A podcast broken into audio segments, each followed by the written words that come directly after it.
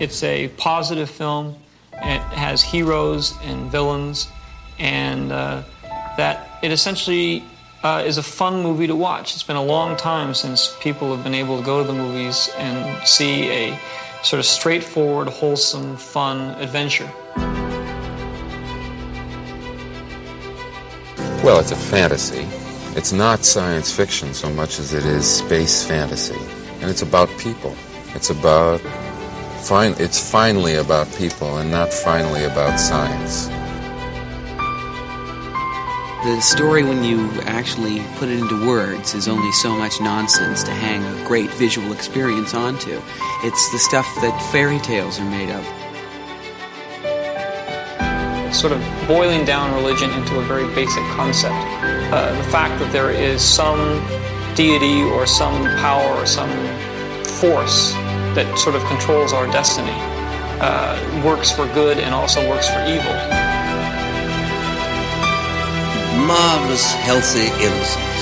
Great pace, wonderful to look at, full of guts, nothing unpleasant. I mean, people go bang bang and people fall over and are dead, but you know, no horrors. A sort of wonderful freshness about it, a kind of like a wonderful fresh air. It's got whatever you want it to be. It's a it's pure entertainment. It's like a roller coaster ride, and it can be interpreted as long as you enjoy it, which is the intention.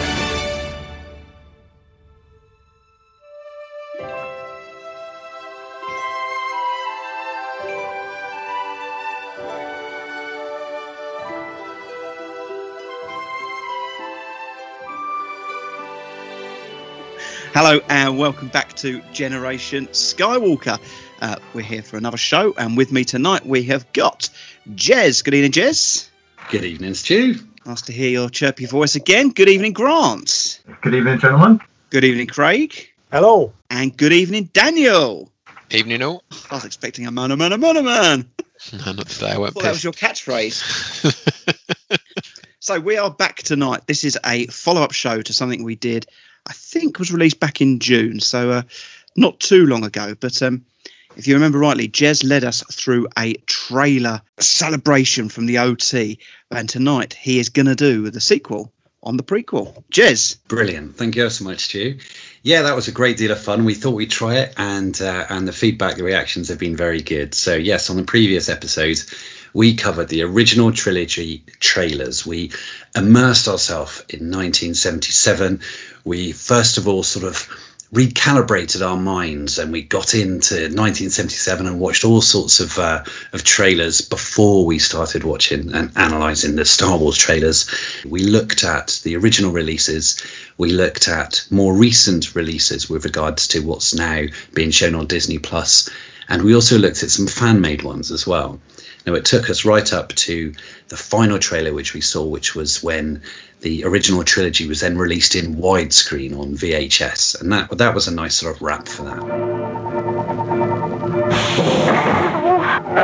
It's a big, sprawling space saga of rebellion and romance. So, very much like with the original trilogy trailer listen along, we're also doing our enhanced version as well. So, not only are you listening to this, um, but yeah, Craig would have done a fantastic job of getting this straight onto YouTube as well. So you don't just have to listen to what we think, you can watch along as well and come up with your own ideas, your own thoughts, and let us know whether or not we're right or wrong with regards to our interpretation of these wonderful and in some cases dire trailers. Thanks very much. Always two there are a master and an apprentice. As we're moving towards 1999, which was when you know the excitement was there for all of us 1999 was such a wonderful age of cinema, and in fact, I challenge people to find a time when cinema was was greater. than. you know, you, you look back at 1999 and, and and the films which are out: Fight Club, Matrix, Eyes Wide Shut, Blair Witch Project, Sixth Sense, American Pie, Notting Hill, American Beauty, all classics. But there was one particular classic that we were looking for we first of all we had a tantalizing glimpse into the future back in 1993 when it was in uh, Vanity Fair that George Lucas announced his return to Star Wars. Yet six years later, we, we were there waiting with bated breath to see what would come. But it was when the trailers came out this changed everything. Lucasfilm have learned, and and since then, they keep on sort of you know they got us on tender hooks with the trailer, and it really really has set the benchmark for how cinema is released and how cinema is just dropped in there and it simmers and it just holds people. I'm delighted tonight that you know we we've got the crew here, and in particular Grant, you're joining us this evening, and I know that the prequels and, and episode one in particular is very dear to your heart. Would I be right in saying that? Uh, yeah, especially the trailers. Uh, and you know, take us back, if you, if you may, just put you on the spot to the sort of you know, the innocence or the anticipation. What were you doing? Who are you, and how was this affecting you in 1999? Well, the the, uh, the first trailer I believe was 1998, November 1998. Yeah. November 17th, 1998. Every generation has a legend. Every journey has a first step. Every saga has a beginning. But uh, I was uh, actually I'd left my TV on and fell asleep to my TV at night, and I woke up and it was about two minutes past eight in the morning. And as I opened up my eyes, uh, Good Morning TV, which is like a uh, morning uh, television show in the UK, I can't actually I don't actually know if it's still going or anything. But the first things I heard was, and we've got the new Star Wars trailer, and looked at the screen, and there was a shot of the soldiers in the corridor on Naboo uh, coming under laser fire, and then it cut. I, I launched out of bed faster than ever, bombed downstairs faster than ever. I don't. I, I might have recorded over a wedding or something. The first VHS tape I got went into that machine, and I sat there for two minutes, pressed play and recorded, just waited, and there we had the very first trailer. It was absolutely phenomenal that's probably the most awake I've ever been. Uh, that, that, that, quick, you know, because it was we were just waiting for so long, so many years. But that was actually uh, that that's one of my fondest memories ever. Indeed. So you know, and you weren't alone. In fact, that trailer was dropped in 75 cinemas on the 17th of November, and then it rolled out all over North America three days later.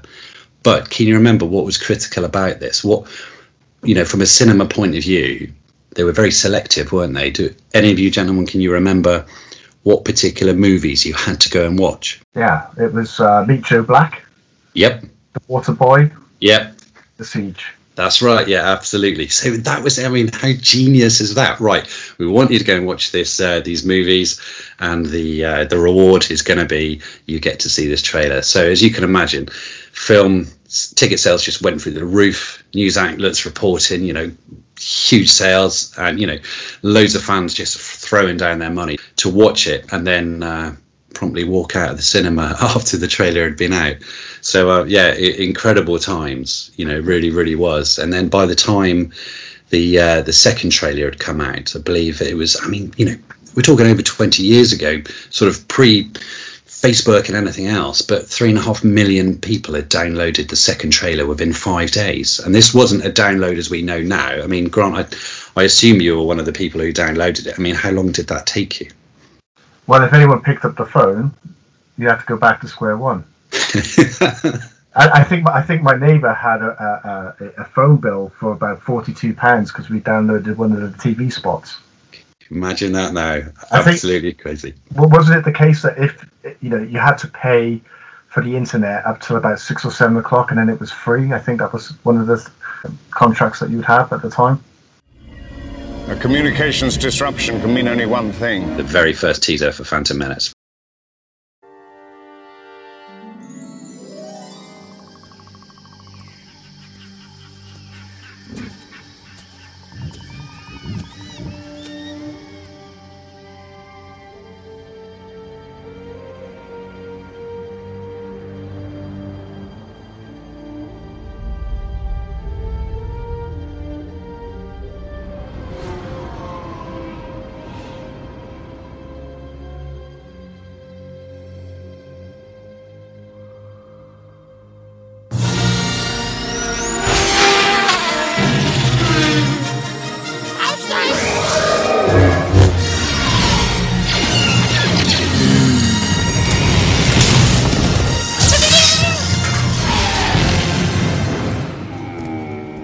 Refer to the prophecy of the one who will bring balance to the force. You believe it's this boy? He can see things before they happen. He can help you. The force is unusually strong with him. He was meant to help you. Anakin! Tell him to take off! Will I ever see you again? What does your heart tell you? Are you sure about this? Trusting our fate to a boy we hardly know? Anakin Skywalker, meet Obi-Wan Kenobi. I sense much fear in you. The boy is dangerous. They all sense it. Why can't you? Fear is the path to the dark side. Fear leads to anger. Anger leads to hate. Hate leads to suffering.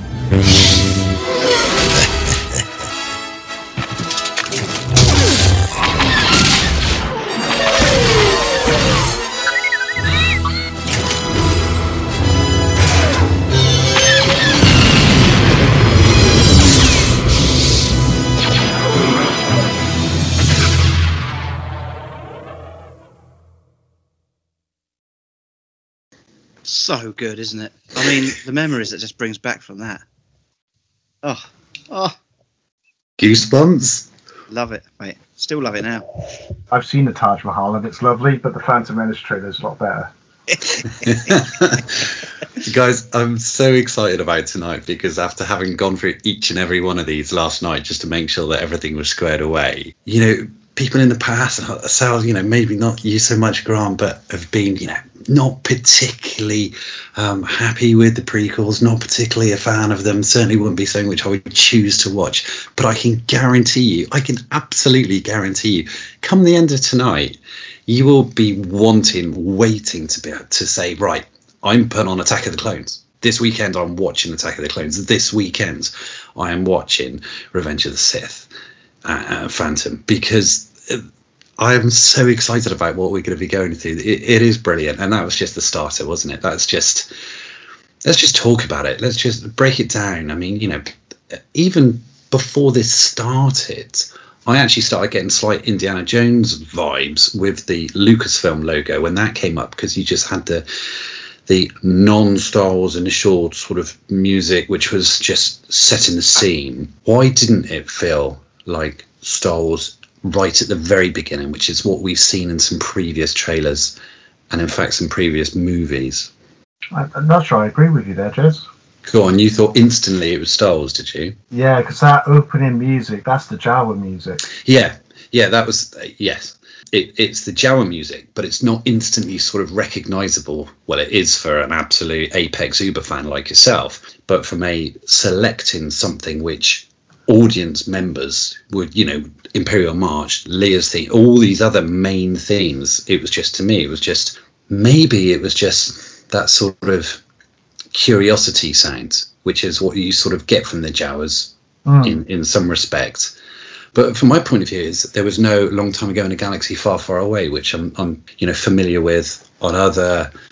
They certainly had in in in the OT, and and we had seen, and we get to see in later trailers as well. Before you get to see anyone, hear anyone, or see anything significant, it then goes from the Jawa theme into that sort of cozily familiar yet painful binary sunset you, you have that, you have the transition, don't you? That that, Yeah. that my- mystical, sparkly fantasy sound that transitions into the uh, the force theme.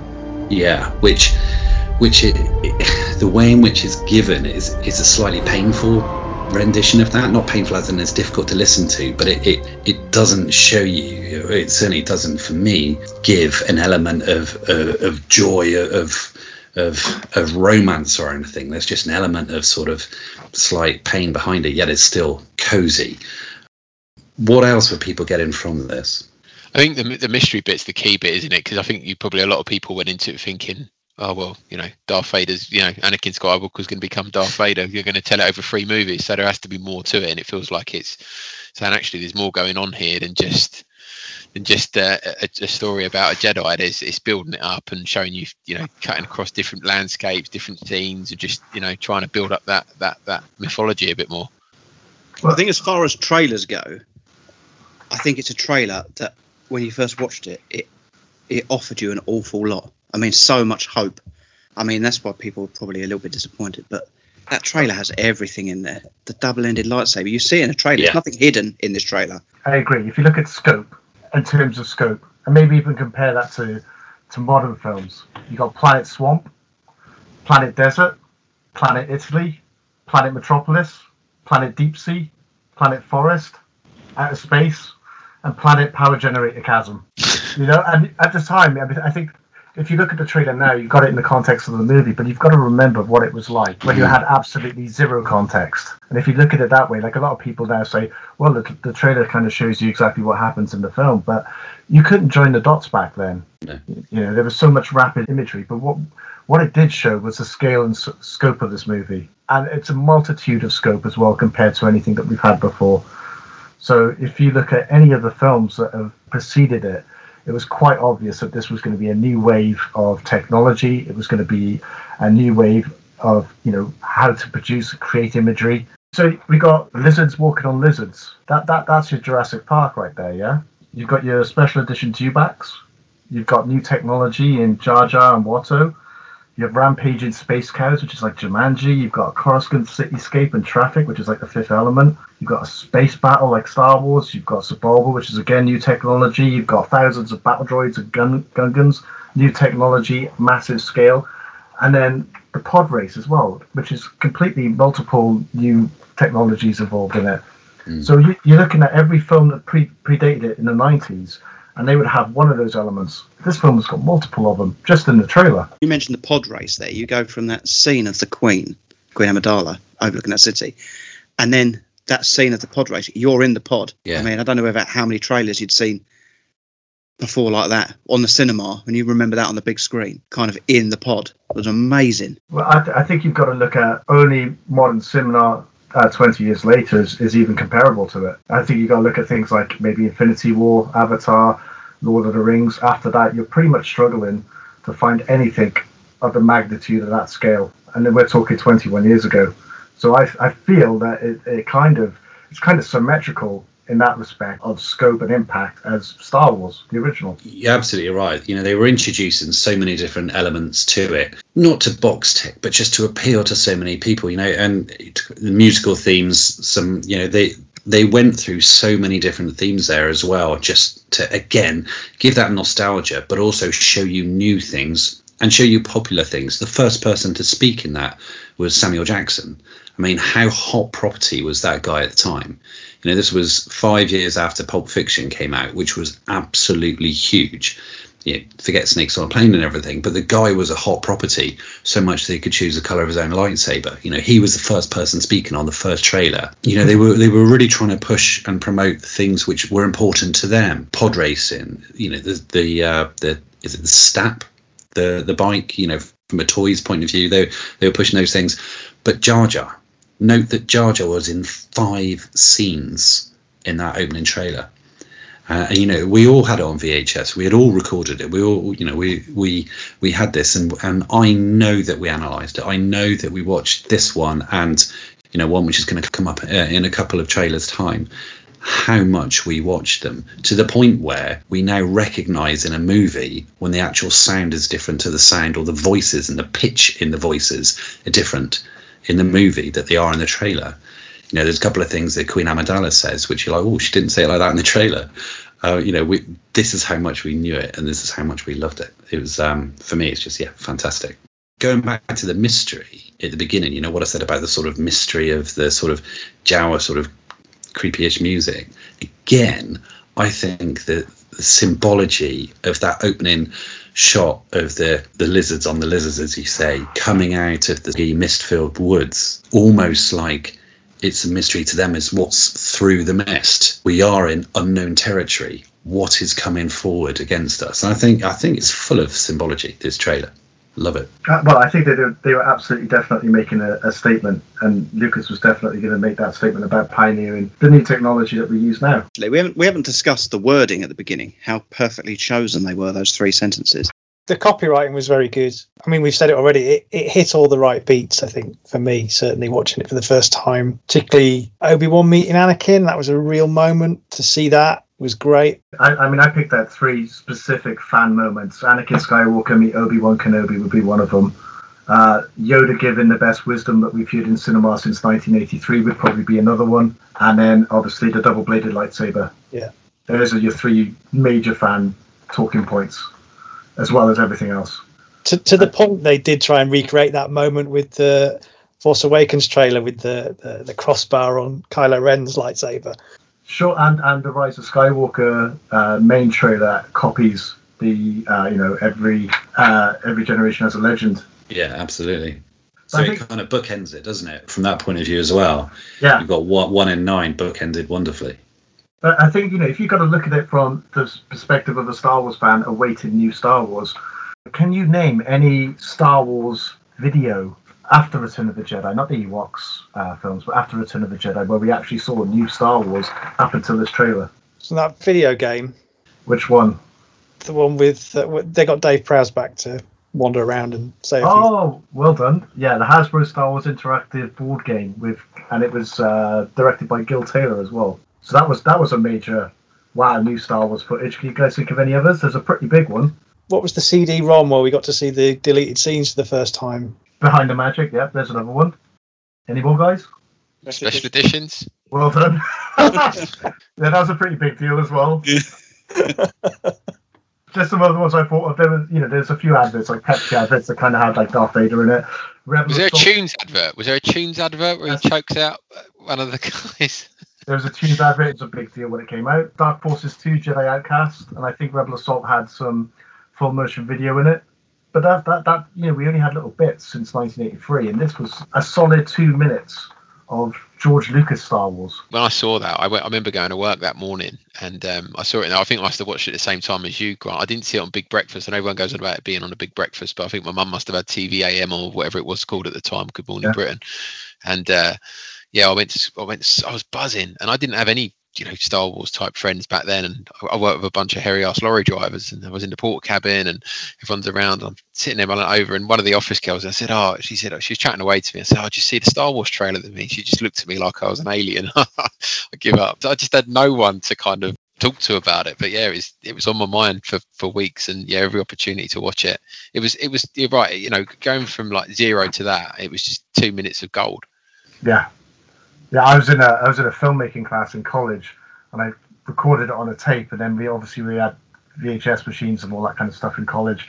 We all sat there and just watched it over and over again. I've still got that tape, and I need to get it put onto uh, put onto a hard drive. What about you guys? Where was your first time that you watched it? I'm sure it was online. So we had That's posh, Craig.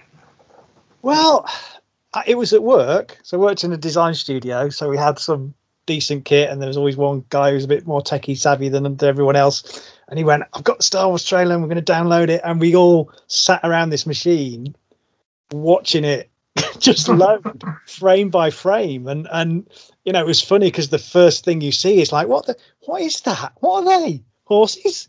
You know, you're watching this sort of grey screen and this type come up. But yeah, watching it in well, not in real time, in in you know, very very slowed down time. But I think it it was a real communal experience that you don't get in a in a cinema because you're quiet and you're taking it in. We were all just sat around and we were all pretty you know geeky and, in, and into this, just analysing every frame as it appeared. Oh, he looks quite good, doesn't he? Because we all read about Jar Jar, and we'd all read about Watto, and we knew who these characters were, and we'd seen stills. But to see them, you know, moving around, you go, "Oh yeah, it looks quite good, doesn't it? It's quite real," you know, and and and, and analysing it, chatting it through, and that really sticks in my mind. It was a very, like I say, communal experience.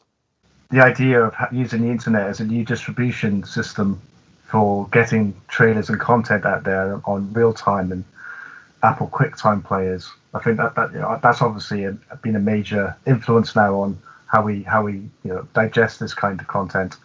Totally. You know, and we there, I've got a quote here from um, Steve Jobs saying it was the biggest downloaded event in history at the time.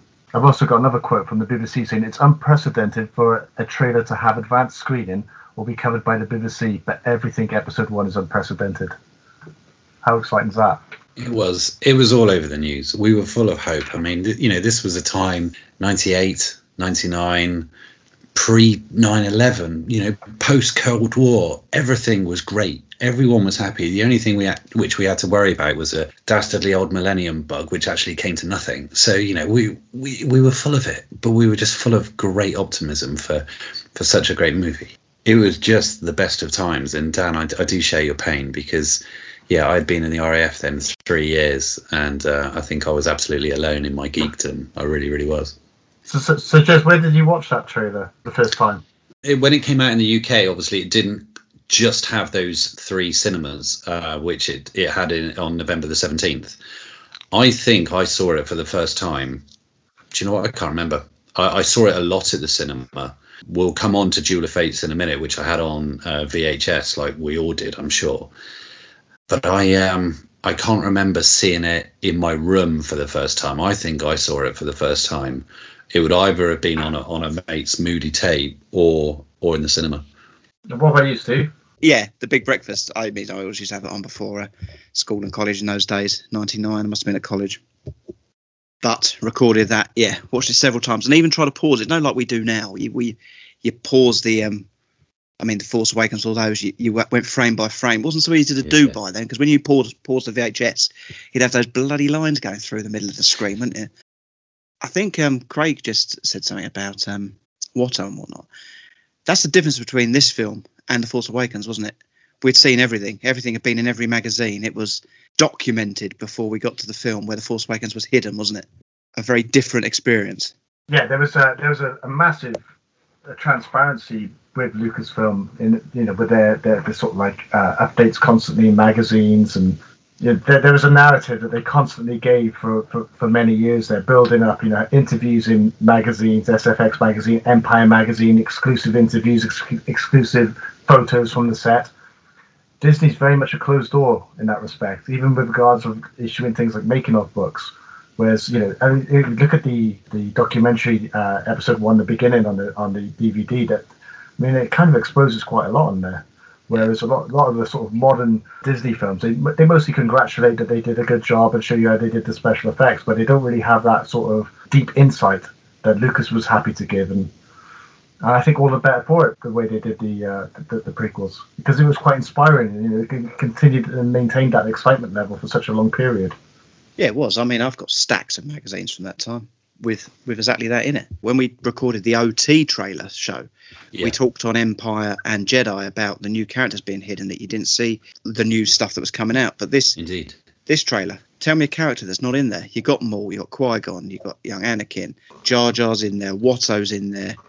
It is a a complete open book, isn't it? you know, we, we said that about Empire, but then on Jedi, you remember what we said about how they completely let the cat out of the bag then with regards to, oh, well, Han Solo's all right, which at the end of Empire, you didn't know whether or not he was. And then there he is, featuring in the middle of the trailers for Return of a Jedi. It's like, oh, yeah, okay, well, they rescue Han, clearly.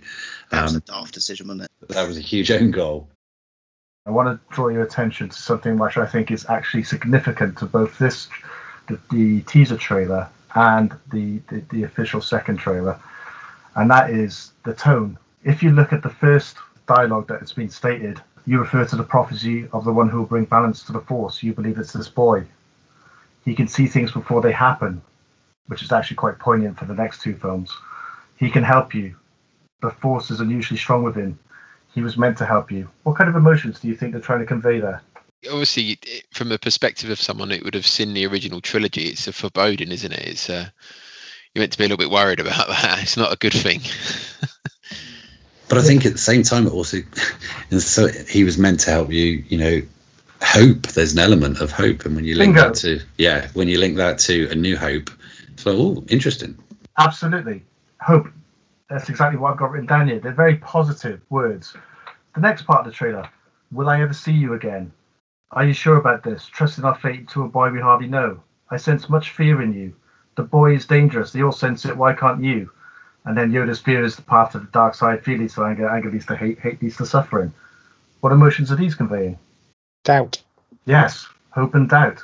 It's it's a real juxtapose. I think that's crucial to sort of setting the tone for the Phantom Menace.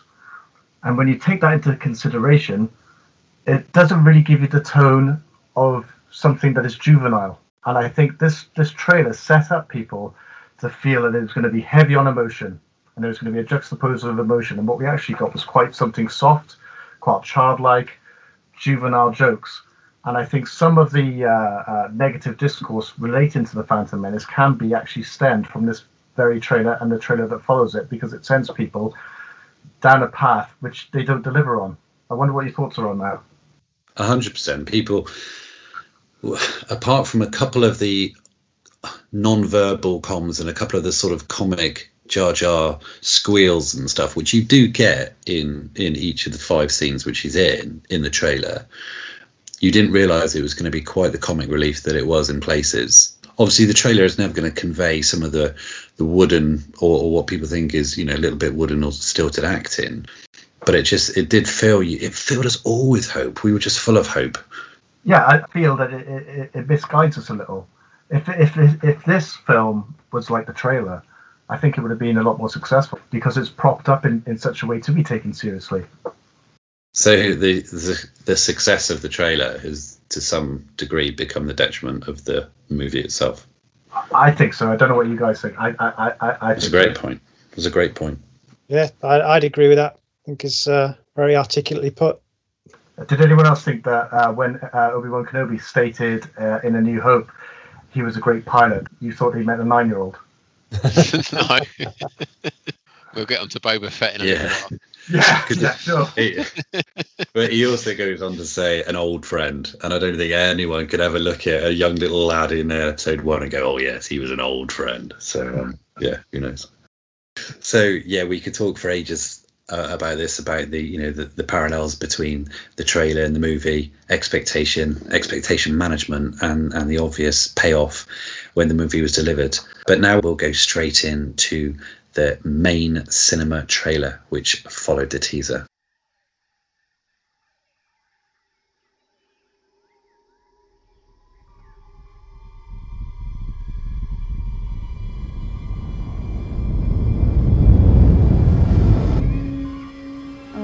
Condone a course of action that will lead us to war.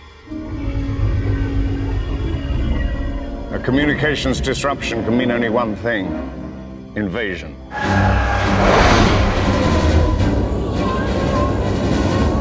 At last we will reveal ourselves to the Jedi. At last we will have revenge. Begin landing your troops.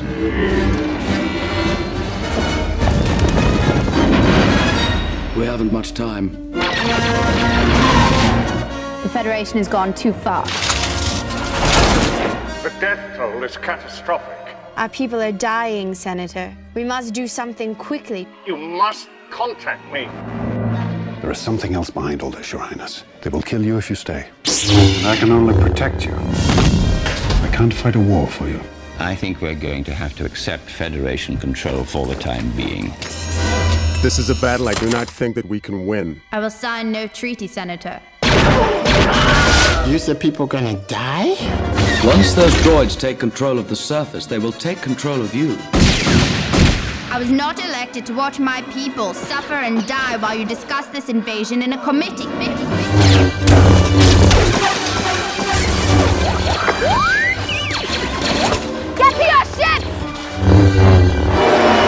Never get me onto one of those dreadful starships. Always two there are a master and an apprentice.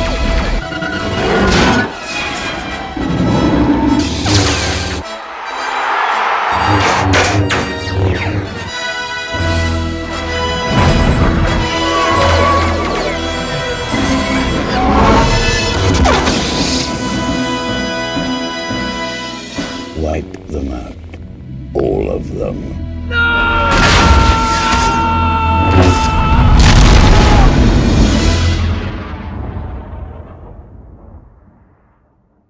Do you know what? I don't mean to get the resume out again, but I've um I've seen the I've seen the Petronas Towers in Malaysia, and they're really tall and incredibly beautiful, but they're not as good as the Phantom Menace trailer two. so give it to me. Why was that? uh, How would first of all, in comparison to the, and it's difficult to answer. I know. In comparison to the teaser, I'm going to ask you a question like you're seven now. Which one do you prefer? Which one's your favourite? Teaser. Teaser. Yeah. Grant. Uh, teaser, mate. Yeah. absolutely. Everyone teaser, right? Okay, so everyone, and that's probably because of the the tease element, because that was the first. But obviously, this was a close second. And um, why to you was this so good? I mean, for me, it was a, it was almost a trailer of two halves because I, I certainly felt like it started off slow, not in a bad way, but obviously a little bit of scene setting, talking, scene setting, a little bit of this and the other, and then the music changed, the key changed, and and the uh, physicality of it all changed. But yeah, go on, talk me through it. What were your thoughts? It ups the adventure, doesn't it? Suddenly becomes uh, less um, epic, I guess. Epic in terms of the you know the myth making of the, the, the teaser trailer. This is this is talking about a war. It's talking about a battle. It's talking about people dying. Obi Wan says we don't have much time. Amidala says we have to do something quickly. There's suddenly a sense of urgency and something's going down, uh, and we're going to get to experience that. Yeah, and I think the bit for me is is, is introducing the Sith, introducing Darth Sidious or the Emperor, or whatever you want to call him. Back then, we didn't know he was Darth Sidious. We thought it was the Emperor. So it's the Emperor. He's going to, you know, do something to Anakin, and they're going to team up, and and it's the seeds for all of that. That was the bit that that that kind of got my juices flowing.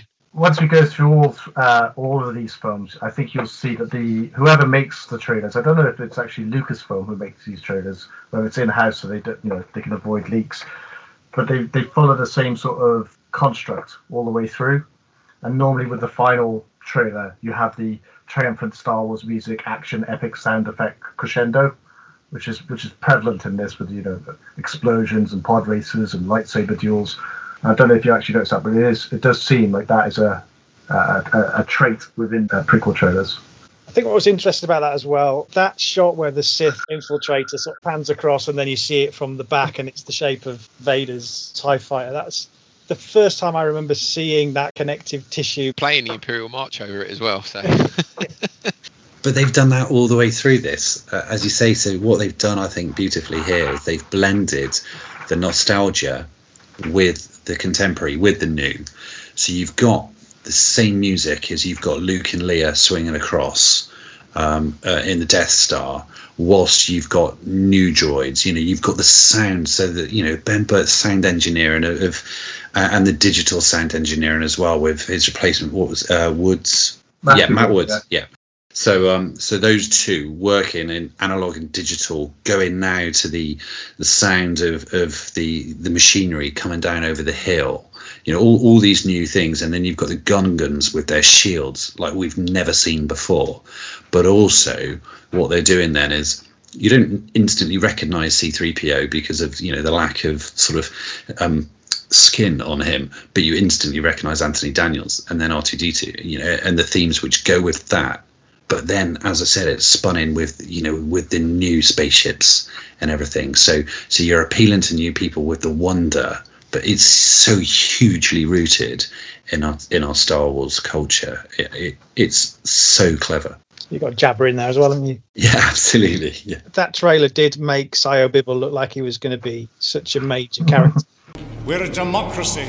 The people have decided. Tuck him away. you know what I loved about this is at the end when it comes out with the logo and you think brilliant what a great trailer that was done and then you've got wipe them out all of them and then you've got Obi-Wan Kenobi's gut wrenching no which mm. you see him but then you then see about five other rapid scenes and all the way through that he's still screaming no yeah and uh, it is it's blood curdling. is is is really powerful. And and you watch this, and at the end of the trailer, you're like, "Holy crap! What's just happened?" I need to go and watch that movie. That's what's happened with that trailer. Can I use that actually, Jez, to segue?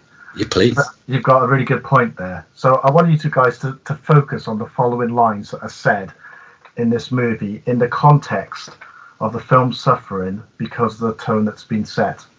Okay? These are words that are mentioned within this trailer. We will have revenge. Death toll is catastrophic. Our people are dying. They will kill you if you stay. People gonna die.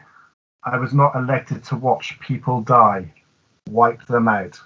Now, is that the same tone as what we got in the film? Nope.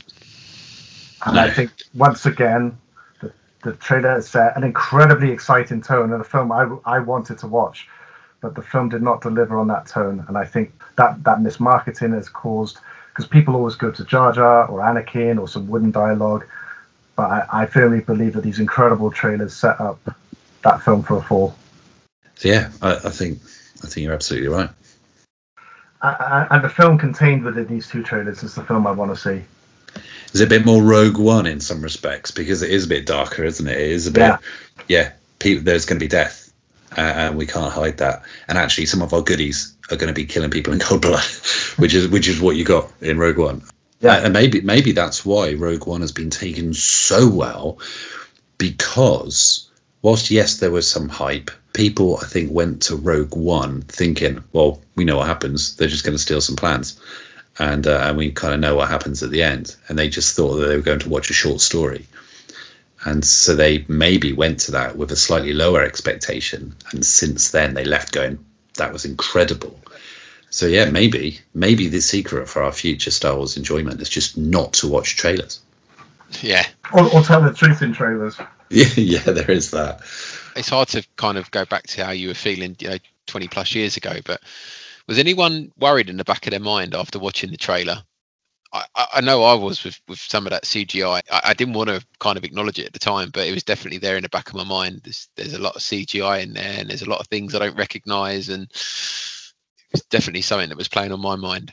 All cards on the table. Yeah. Uh, I actually considered having every generation has a legend, every journey has a first step, and every saga has a beginning as a tattoo. I knew you'd say that. So I, wa- I was I was all in, mate. That's not off the table though, Grant. Still celebrating. Yeah. Right down your back. That was the idea, was to go across the top of the back. Look, In Aurebesh, One Grant. to the other. There's that wicked scene in um, the film Fanboys where the guy's got himself a Jar Jar and Anakin tattoo, isn't it? Uh, we're Star Wars fans. You're Star Wars fans? Yeah. Shit, why didn't you say so, man? God, you think that's cool? Check this shit out, man. Look, tire right side, Rebel Alliance. Do or do not. that's funny. And this arm is the dark side. Don't join the dark side of the Force ball. Check this out. Episode one. Boo Snickens, Jar Jar Binks. That guy's gonna be the shit. I tell you. I have to admit the, the the the battle scene with the really green grass and the really blue sky. I remember at the time thinking that looks a little bit very Cartoony. Photoshop. Wasn't the screensaver Windows at the time very similar? Yeah, Just it was Windows 98. looked Yeah. really pop in, and it just didn't feel very real. There are a couple other things. You know, what would you see? The uh, droidekas.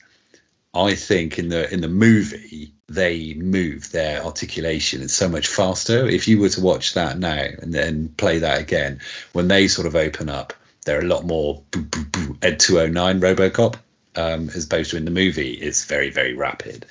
So you know, I've, we've all watched it over and over again. Where Padme says, "Get to your ships," and I'm sure in the movie it's slightly more regal rather than a bit sort of shouty. Get to your ships!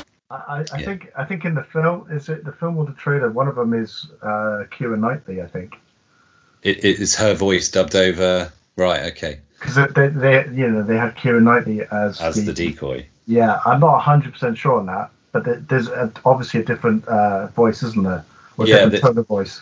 Absolutely. Yeah. The pitch is completely different, and um, and after you've played back your VHS video for the hundredth time, it's just ingrained in your brain, isn't it? So then when you watch a movie, you're like, oh, that's slightly different. Um, and again, when uh, when you watch the teaser trailer right at the beginning, where you've got Obi Wan, Qui Gon, and and Jar Jar in, in the little cruiser which goes underwater. What do you call it? The um, Gongo, bomber? Gongo, The- Bongo, Bongo, Bongo. the bongo, yeah, yeah. Um, the bongo.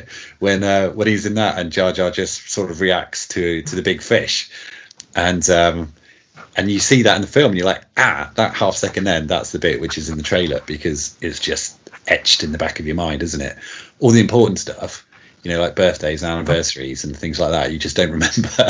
and I struggle in my old age. However, I can I can recall every single part of the uh, of Phantom Menace trailer, which um, really I, I need to rethink my life. Smoking death sticks. Uh, all cards on the table again, round table. Okay. After watching these two trailers with the double-bladed lightsaber, how many of you took a broom and went outside and started practicing your twirls? Clearly, you did. Absolutely not. That's so childish, then. Uh, yeah, I, I am sure. I'm sure. I, do. I still do now. Oh, for heaven's sake, I still do now. Yeah, if you see a broom in the corner, you think, oh god, I'll just get I a love quick it. swirl. Um, I am Brook Boy.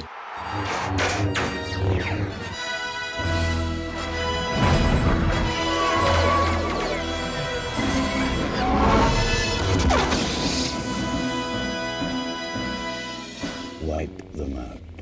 All of them.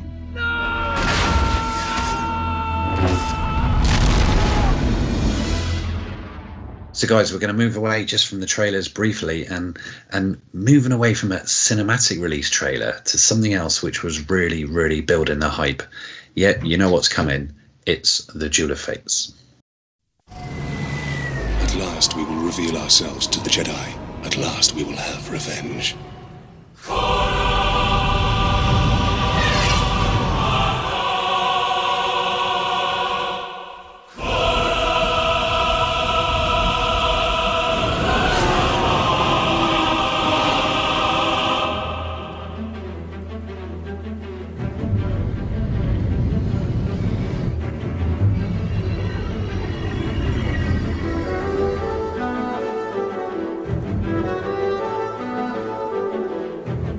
communications disruption can mean only one thing invasion. We will not condone a course of action that will lead us to war. There is something else behind all this, Your Highness. They will kill you if you stay. You refer to the prophecy of the one who will bring balance to the Force. You believe it's this boy? You can see things before they happen. Are you sure about this? Trusting our fate to a boy we hardly know? He can help you. The Force is unusually strong with him. He was meant to help you.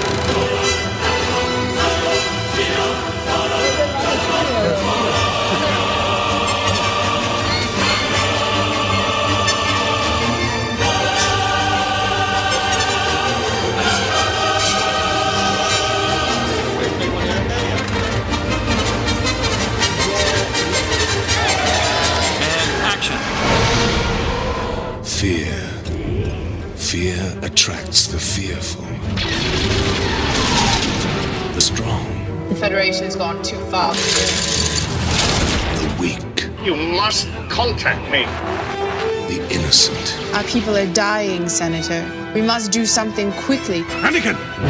Fear is my ally. And I can only protect you. I can't fight a war for you. This is a battle I do not think that we can win. I will sign no treaty, Senator.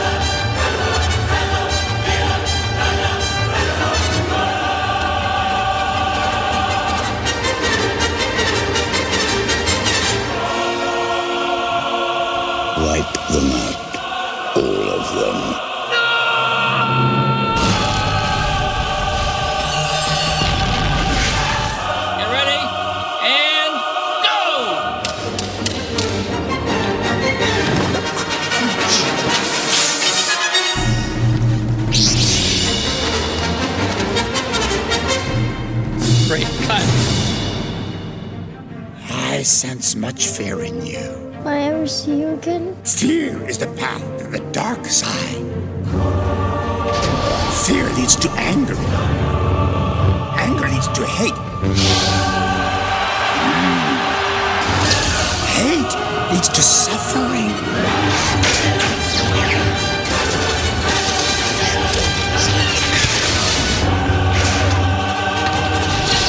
Get to your ships!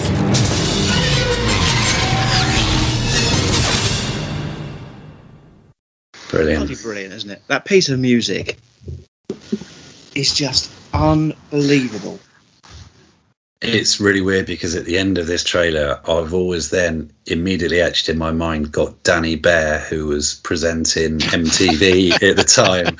And so she sort of plays that video. And then at the end, you've got Dani Behr just going, Yeah, that was a new Star Wars thing.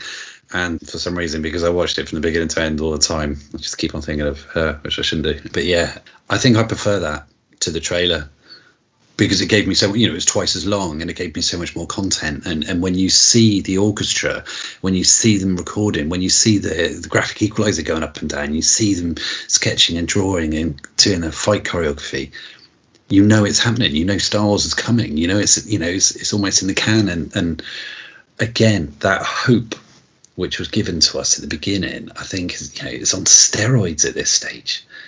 It for me it, it's absolutely incredible. And that's why you know when we look back in we've done a few videos away and when we've done the star wars sort of celebration montages for a while i was using this is the video uh, soundtrack overlay to those things because to me this you you almost can't beat this piece of music this is john williams genius and when you thread everything in i just it's gorgeous They released this, didn't they? This- MTV. yeah wasn't it? this this this charted Yeah. Ju- Duel of Fates charted and this was on top of the pops and mtv Yeah. I mean, is this? Do you think this is the birth of the sizzle reel that we get now? Oh, good point.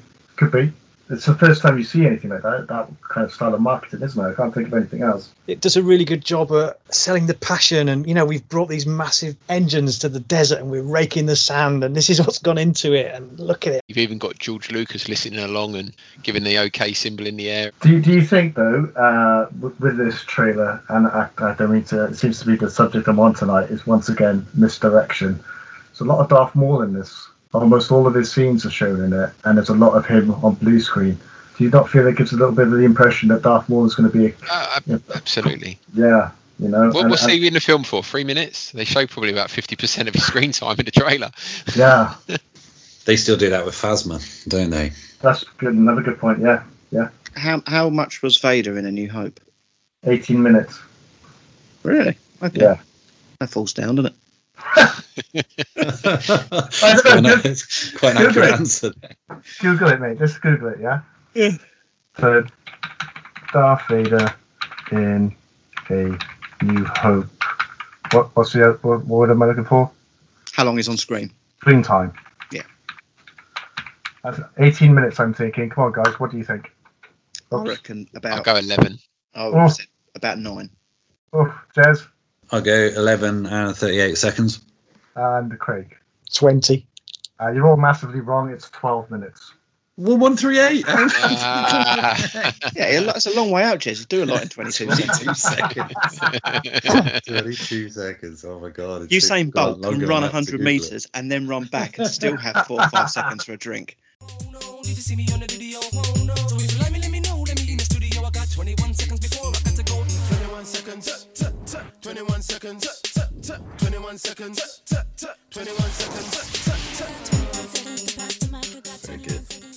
It's quite cool actually to look at some of the comments on um, on YouTube of these, you know, what we've seen in the previous ones. A lot of the previous comments were about downloading and how people spending four hours to download it to watch it time and time again. I mean, it's it's not just us, you know. There's people on there saying, you know, no uh, Stephen's site from two years ago, no Star Wars movie before or since has inspired the same kind of excitement in me that this video did when I first saw it.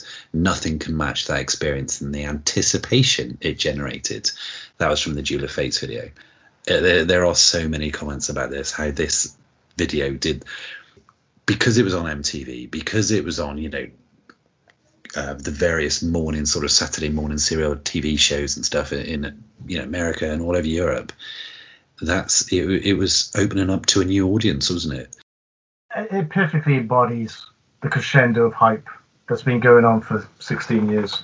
You know, we are less than a month away probably until the re- release of this film, and I think that's the vibe you get from watching this. You know, you're, you're, there. It, it's imminent. It's really going to happen, and there's no going back now. You know, the the stores are, are preparing to fill the shelves full of merchandise. Uh, you know, you could probably get your ticket to watch the film. It, it, it, it's now here, and I, I, I think that Duel of the Fates music video encompasses that kind of level of excitement.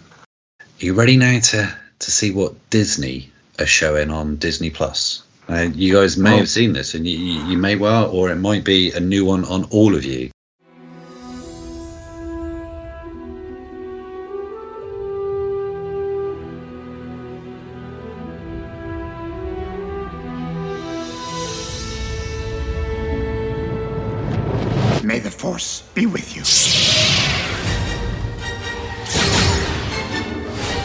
I've divergence in the Force. The boy is dangerous. Is he to become a Jedi? Yes. Always two there are a master and an apprentice. You have been well trained. They will be no match for you. I have a bad feeling about this.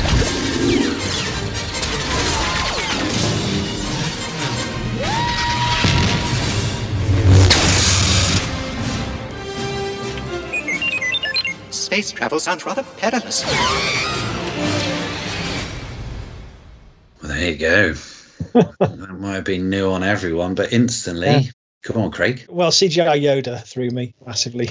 It's it's just quite weak, isn't it, compared to what we've been watching? It's quite weak, but I still really like it. it still me, it still makes me want to watch it, uh, and I think it's because again, it's it's got the blend of of OT themes plus excitement and uh, and energy, and there was a lot of positivity. You know, you had not in a bad way, not yippee, oh let's try this. This is you know this is pod racing. Let's, let's try spinning. That's a neat trick. But you know, there was the whole. I don't know when you when you had Ana- Anakin in, in his pod race, just going yeah, you know, and it made me feel that this was a feel good movie with It- action. You know, We watched the the three Disney ones last time. It does match those. It's got the you know got a bad feeling about this and little comedy moment with C3PO, and it's it very much kind of in keeping with those other three we watched. Zero Jar Jar Binks. Yeah, yeah, exactly. There was there was a half a nanosecond of him in a frame in it, but not a word, not a sound. You're absolutely right. That's quite telling, isn't it? 20 years of hindsight, though, is uh, is a great thing, isn't it, for Disney Plus to have? But it's funny now though because you look at celebration and you look at podcasts which Mr. Best has been on and, and everything else, and Jar Jar is is quite clearly made a bit of a comeback. And I would I would like to sort of wager a bet that ten years ago he absolutely wasn't as popular as he is now. You know, I, I would agree to that to the point, Jez. I agree that people that go to Celebration, the diehards. But I would say the majority of fans that watched that film who hated Jar Jar Yeah. still be like that now. What what I've noticed on YouTube is a lot of uh, pop culture content creations is done by the younger generation, and you can't help but notice that they have a different narrative uh, when it comes to the prequels. Anakin is massive. There's so many videos of uh, uh, of uh, prequel love, especially for Revenge of the Sith. So I agree, Stu. I, I, I, for our generation, absolutely, Jar Jar's not going to swing it around and become a, a, a fan favorite. But I definitely think that the next generation have a much you know uh, warmer connection to these films than we have. I think those digital trailers are, are, are fairly old now. I think they were when they released them on digital. They did that quite soon after Lucasfilm was bought Yeah. out by Disney. So I think if they were to cut those trailers again now, I think they would be slightly different when we look at these prequel ones. Because I think at the start they downplayed the prequels, they wrote them off, and now we can see them coming back in a in a big bad way, like Grant says. That's because it calls the sequels up so much. I think, uh, to be honest with you, I, I was I was ready to say that I didn't like this trailer, and I absolutely loved it. The Phantom Menace imagery is just so striking. There's so much going on, whether there's jet boosters coming off of pod races or lightsaber duels or you know craft flying underwater. It's overwhelming. and it's 62 seconds. Wow. I, I think it does it. You know, it, it gave you so much then, and it was fast, it was rapid, lots of different um, musical themes through it. But it was that whole good time, let the good times roll thing. It was very much like the re release where you actually saw them walking down at the end to get their medals at the beginning of the re release trailer. You're like, yes, that's it. I remember that. That was really good.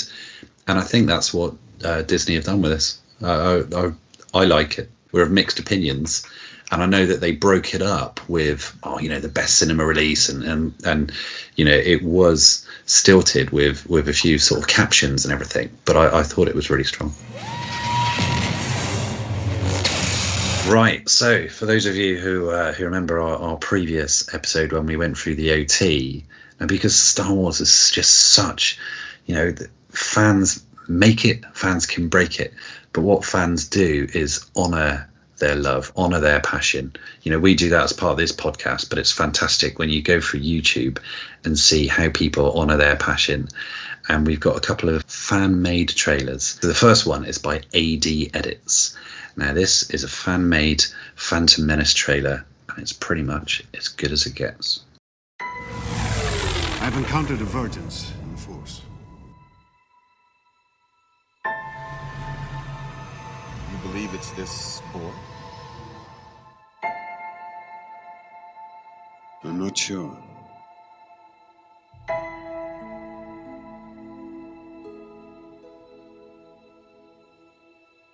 The Queen is worried. Her people are suffering, dying. This is a dangerous situation, Your Highness.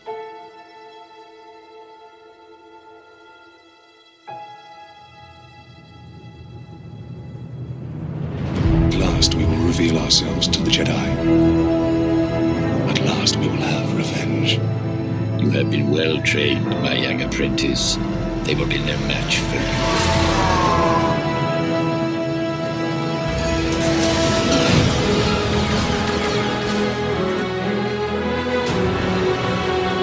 Will I ever see you again?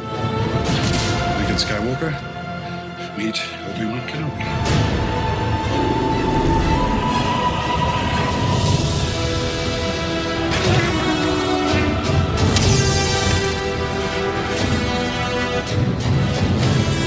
Sense a disturbance in the Force.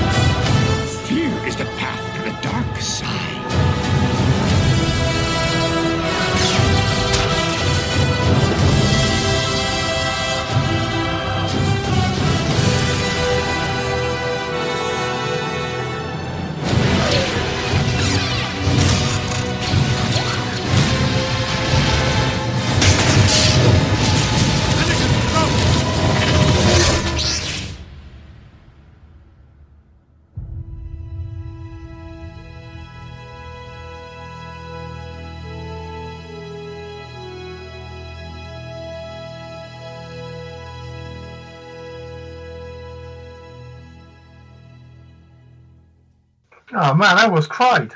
That was amazing. Isn't Star Wars good? It is really good, isn't it? It's like ultra, ultra good. Bloody I hell. knew you'd like that. I knew you'd like that. So we've got videos by AD Edits and Tom F. And you know they they did the uh, the OT ones. They've done these, and they've done the sequels. And as I said, you know it's fan passion. They use the themes. You know that in, in fact we're going to play the next one in a second. And yes, on, on this occasion they're using the same music, but it's their interpretation of the music. It's their interpretation of the rhythm and the beats and everything else. But it's a great one, isn't it? It's longer than the others. That's the longest trailer we've seen. Stand fast, the uh, Duel of Fates video. But it's uh, it's a sizzle. It's a really, it's a really really lovely one. I think what was great about that, he's isolated some reaction shots at the start. And they're not shots you normally see or would particularly focus on. And we've read a lot from the actors on the Phantom Menace. You know, I was Ewan McGregor. I tried really hard, but the take that George used in the edit wasn't the best bit. But if you watch some of their faces, they're just full of emotion, really good stuff, really proper acting going on. And that just really struck me, particularly at the start of that that one we've just watched. Yeah, and I think because you know you've got the amazing emotional Force Awakens trailer music to it, take that to one side. Seeing a trailer like this edited in a way is not like watching a trailer you've watched a, a hundred times. What really stuck out to me is how beautiful this movie is. If you just take you take things out of context and see them for what they are, whether it's you know the colors or just the the sheer scope and variety of it, it really you know makes me realize I, I take a lot of the Phantom Menace for granted. But if you just stop and pause and look at it, it's actually stunning. You bang on, and you know what? We're all going to feel that about Attack of the Clones. We're, we're going to feel that about Revenge of the Sith. And as I said to you at the beginning, You- These, these are phenomenal movies. And yes, our expectation was set so high. The bar was so high because of those trailers. And now when you go back and you look at it like this and, and you look at it with now fan made trailers and you think, but God, yeah, they I am gonna go and watch that this weekend. And um and yeah, it's perfect. When we're looking at these trailers, it's going to you know, be critical about things like you know setting the tone and stuff, but I need to also, in support of that, say you know, it's, it's absolutely beautiful. You know what we're seeing and what, what we're visually seeing and how these trailers are constructed is phenomenal. It's, it's it's it's top tier as far as I'm concerned. I haven't seen anything as good as what they've done with these trailers. We haven't much time. Ready for the next one? Yeah. Let's go.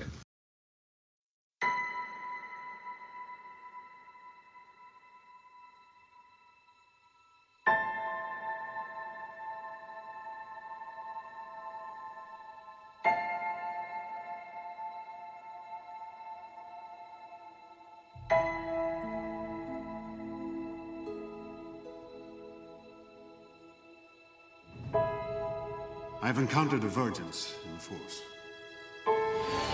A vergence, you say? Located around a person? A boy.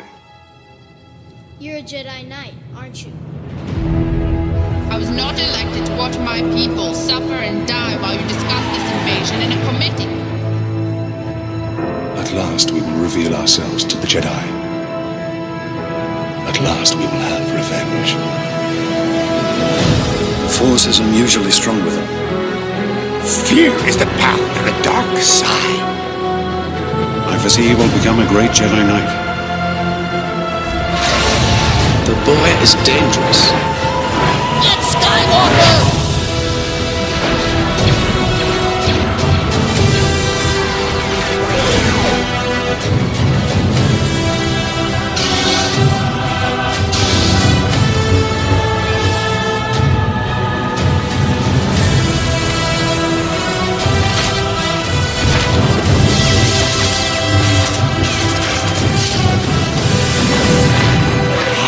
Sense much fear in. You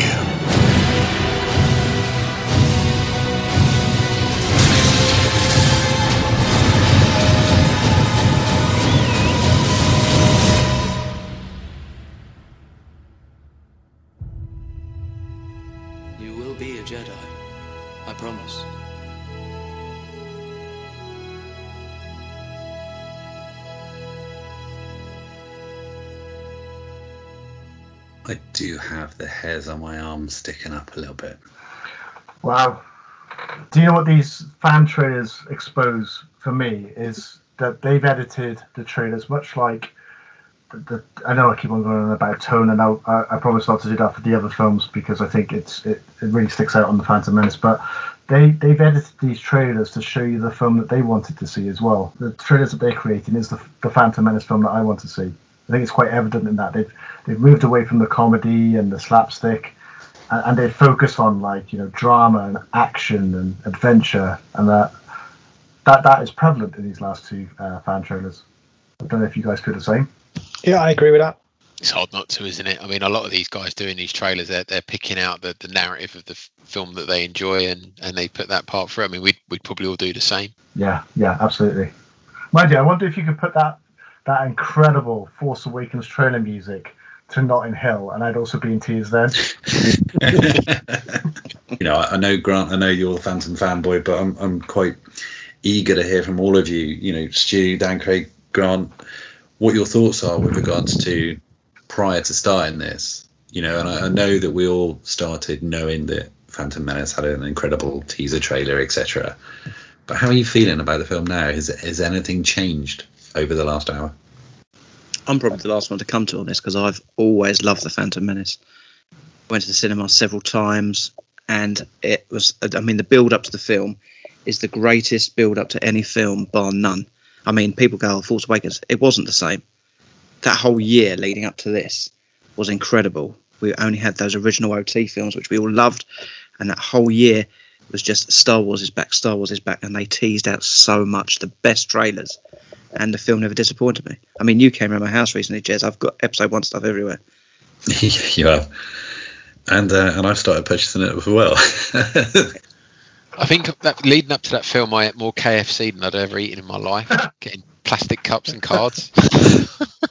and yeah, it was it was an incredible time, wasn't it? It was brilliant. It was it was yeah. There's it, nothing's matched it. Even Force Awakens, I don't. It came close. I've had a, I suppose, a bit of a difficult relationship with it. I've come to enjoy it now. I can sit down and watch it, and probably through my son quite a bit because he enjoys, you know, the, the prequels a lot more than I do but yeah, I, I, for for many years I've kind of I didn't bother watching it. But yeah, I can. I, the nostalgic value of it now is definitely uh, in play for me. There's one thing we've not talked about, which I find hard to divorce from the trailers. And I know it's a trailer show and it's not a poster show, but that teaser poster for Yeah. Phantom Menace is one of the best bits of Star Wars, hands down. Oh yeah. yes. And I've seen so many brands try and copy that idea, and it never has the, the the beauty and the simplicity and the power. I mean, Star Wars have done it. Star Wars tried to do it in the uh, Revenge of the Sith teaser poster with that god awful Vader's face in Anakin's cloak, and and Rogue One tried to do it with the reflection of the rebel symbol with the helmet in the in the water. But that poster, You're uh, talking about literally. You're, you're talking about the reflection of of Anakin, of- of- the, of- the shadowing, the foreshadowing. shad- of, shadows Anakin yeah. uh, on Yeah. the side of the uh, of, of the uh, the Tatooine dwelling there. Just Absolutely. perfect, just perfect. So that will always be what I see in my head when I think Phantom Menace, particularly this era. With regards to how this has affected me personally tonight and, and, and watching these trailers again, you know, I've never had an an issue with uh, with the Phantom Menace. I've always enjoyed it for what it is, and I've been able to sort of in my head dial down the bits I haven't enjoyed and focus on the bits I do enjoy. So uh, I think that's that's uh, that's the secret to being a, a, a long-lived Star Wars fan. Being Absolutely. Fair point. And it absolutely feels that when the Phantom Menace came out, there was four Star Wars films with the promise of six, and the more output that Disney has, it kind of dilutes that. That it, it's it was so vital because you only had you know what twelve hours of Star Wars, and now you've got hundreds of hours of Star Wars, and I think that takes the edge off it a little bit. Lucas is a flawed director, yeah, and he's a flawed screenwriter. But like with all geniuses, you know, all geniuses have flaws. When I watch these trailers and think back, I think the guy deserves a sainthood you know and i think it goes to show that hollywood today is absolutely terrified to take the kind of risks that george lucas continuously did through all his movies whether that's through uh, uh, the, the, scripts that he wrote or the characters that he developed or even the technology invested in because they couldn't do any of this phantom menace film and they delivered it. And i think that that that, that says a lot. And I, I don't think we'll see another person like him. Maybe james cameron but I, I, I think he's he's one in a million, and I think this film, you know, if you take away any kind of you know disappointment, I, I think that still stands. Yeah. I mean, we were discussing this recently. You're absolutely right about George taking risks. You know, right from the very beginning, his own production was, and taking it and, and running it himself, but then risks within the movie. Yoda, you know, putting all of his eggs into a Muppet, you know, and, and, and that's what it was. Frank Oz and a Muppet. Yet we love it, and it absolutely worked. And then you look at other elements through the trilogy, and you just think, yes, that worked. And I think that's why also, you know, he took a risk with Jar Jar, didn't he? Yeah, And that risk didn't pay off as much, um, or it didn't No. pay off at all. But you know, we- you have to have risk. You know, you, you're not going to, was you're not going to make um, an omelette without breaking some eggs. You know, and the, the the guy is a risk taker, but then again, he's um, he's the one who's catapulted us to where we are now. So yeah, you're absolutely right. Now, if I look at let's say pre Disney, if it- if it would take us back to before we had the announcements of, of Disney taking Lucasfilm, because I don't want to go into a whole sort of diatribe now about the sequel era. But if you look at pre sequel, so so uh, pre Disney, what would you know if I said to you, what's the worst Star Wars film? And again, I don't want to sound like a seven year old, but what, what's your least favorite Star Wars film? What would it be? Let's just go around the room. Attack of the Clones. Okay, Stu. I, I still say Attack of the Clones. You know what? I, I mean, I sat with Grant and had a chat about The Last Jedi two weeks ago. Yeah. And uh, the evening he left, I sat and watched The Last Jedi. And I'm going to say it, I enjoyed it a lot more than when I saw it at the cinema. There you go. Craig. Yeah, it's Attack of the Clones for me. Interesting. Okay, so that's three out of three, and I'm I'm going to get a grant now. Bit controversial. Empire Strikes Back. Get out. uh, absolutely. Attack of the Clones broke my heart because I sat there on the premiere night, sat in the Odeon. We had Rick McCallum there, we had Anthony Daniels there, and I heard that voice in my head saying, You're not going to talk your way out of this. You know, that sinking feeling. I was absolutely gutted. Yeah. Mostly because I had three and a half tons of episode one merchandise as well, and you know, I wasn't going to be able to shift. Yeah. 20 years later, you're buying it back, mate. I know, for the, for the third time. We shall be robbed and crunched. So what I'm going to do now is I'm going to I'm going to take you all on a journey if you'd like to follow me, and uh, and we're going to look at the 2002 release, and it was about six months before. Grant will tell you the date any second now, and we had uh, a very small trailer, very short trailer. And can you remember what film this uh, preceded? What film this came out before? Is this the Breathe trailer? Yeah, known as Breathe. Yeah. So it was Monsters Inc. Now this um, this came out before uh, Monsters Inc. And it helped Monsters Inc. get a box office receipt over their opening weekend of sixty-three and a half million, which I don't think ordinarily it would have done if it hadn't have been for this trailer. Great film, though. Yeah, great film. Without a doubt. But maybe it's a great film because he watched it after having such a high of watching the uh, episode two Attack of the I- Clones trailer. I've definitely watched Monsters Inc. more than I've watched Attack of the Clones since 2002.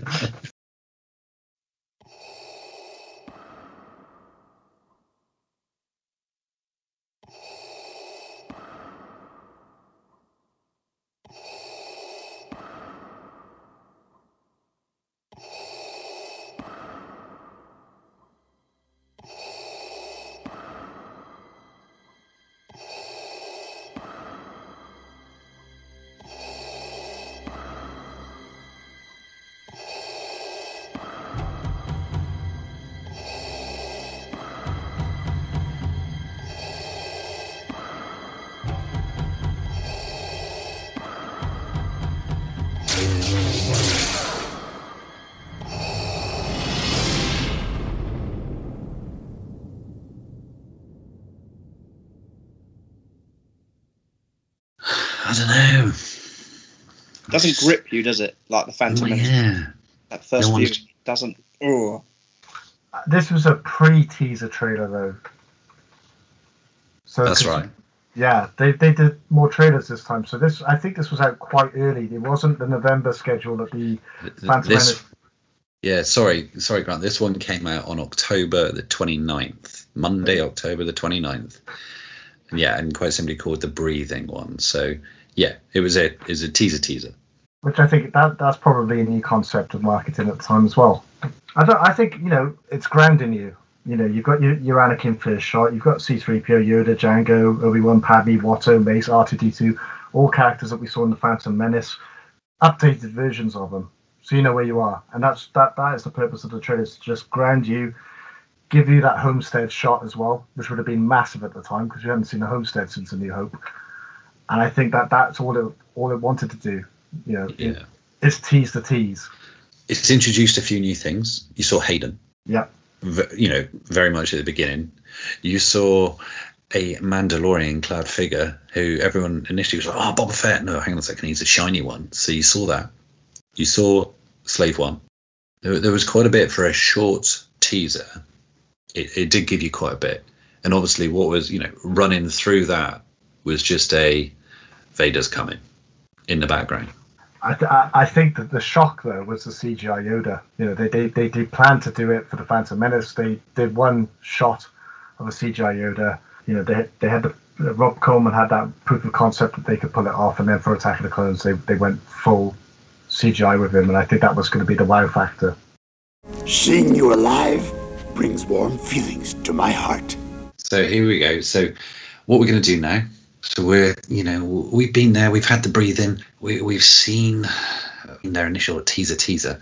Now we're going to go on to the second teaser trailer, which has uh, been referred to as two minutes twenty one. It's a relatively long one, referred to as Forbidden Love.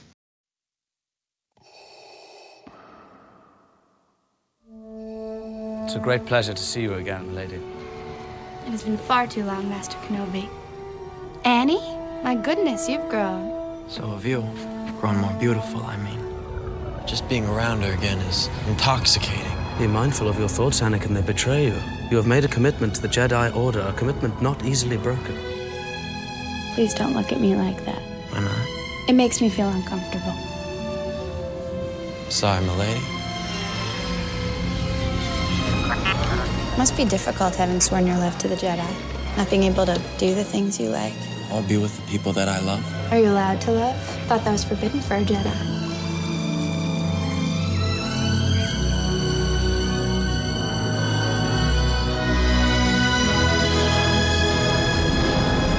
You're making fun of me. Mm, no, no, I'd be much too frightened to tease a senator. we could keep it a secret. I'd be living a lie. I couldn't do that. Could you, Anakin?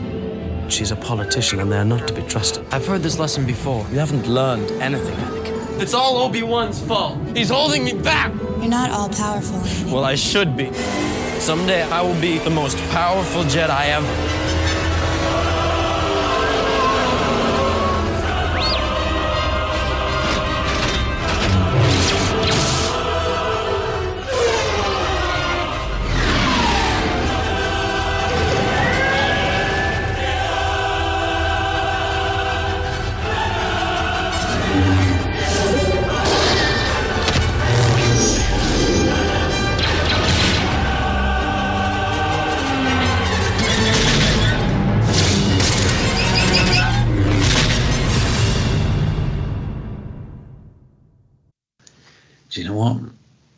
Wrote down initially. I wrote down just wouldn't make me want to watch it. Really? Yeah, the the first half of that, I was just bored to tears, thinking, "Is this it? Is this their trailer, which is showing like you know the highlights or enticing me?" It it, it just felt like it should have been a forbidden trailer, not forbidden love. It just and, and then what happened is halfway through the trailer, it dropped and it gave you Duel of Fates, and you're like, "Oh yeah, quite like that. Yeah, that's quite good." That. Then it gave you a little bit more, and then it did give you uh, uh, half a second of, of Count Dooku, and it, it gave you a bit more, gave you a bit more action. But the initial just selling that love side of it to me, I'm just thinking, oh, it's not my Star Wars. It's what every fan of robots and spaceships wants to see, isn't it? A, Awkward kisses. story. It is interesting that you've got the most romantic, beautiful music ever with her saying, Don't look at me like that. He's a bit of a uh, he's a bit of a creep, isn't he? But it, I mean, it, it, it's uh, Anakin and Padme centric, isn't it?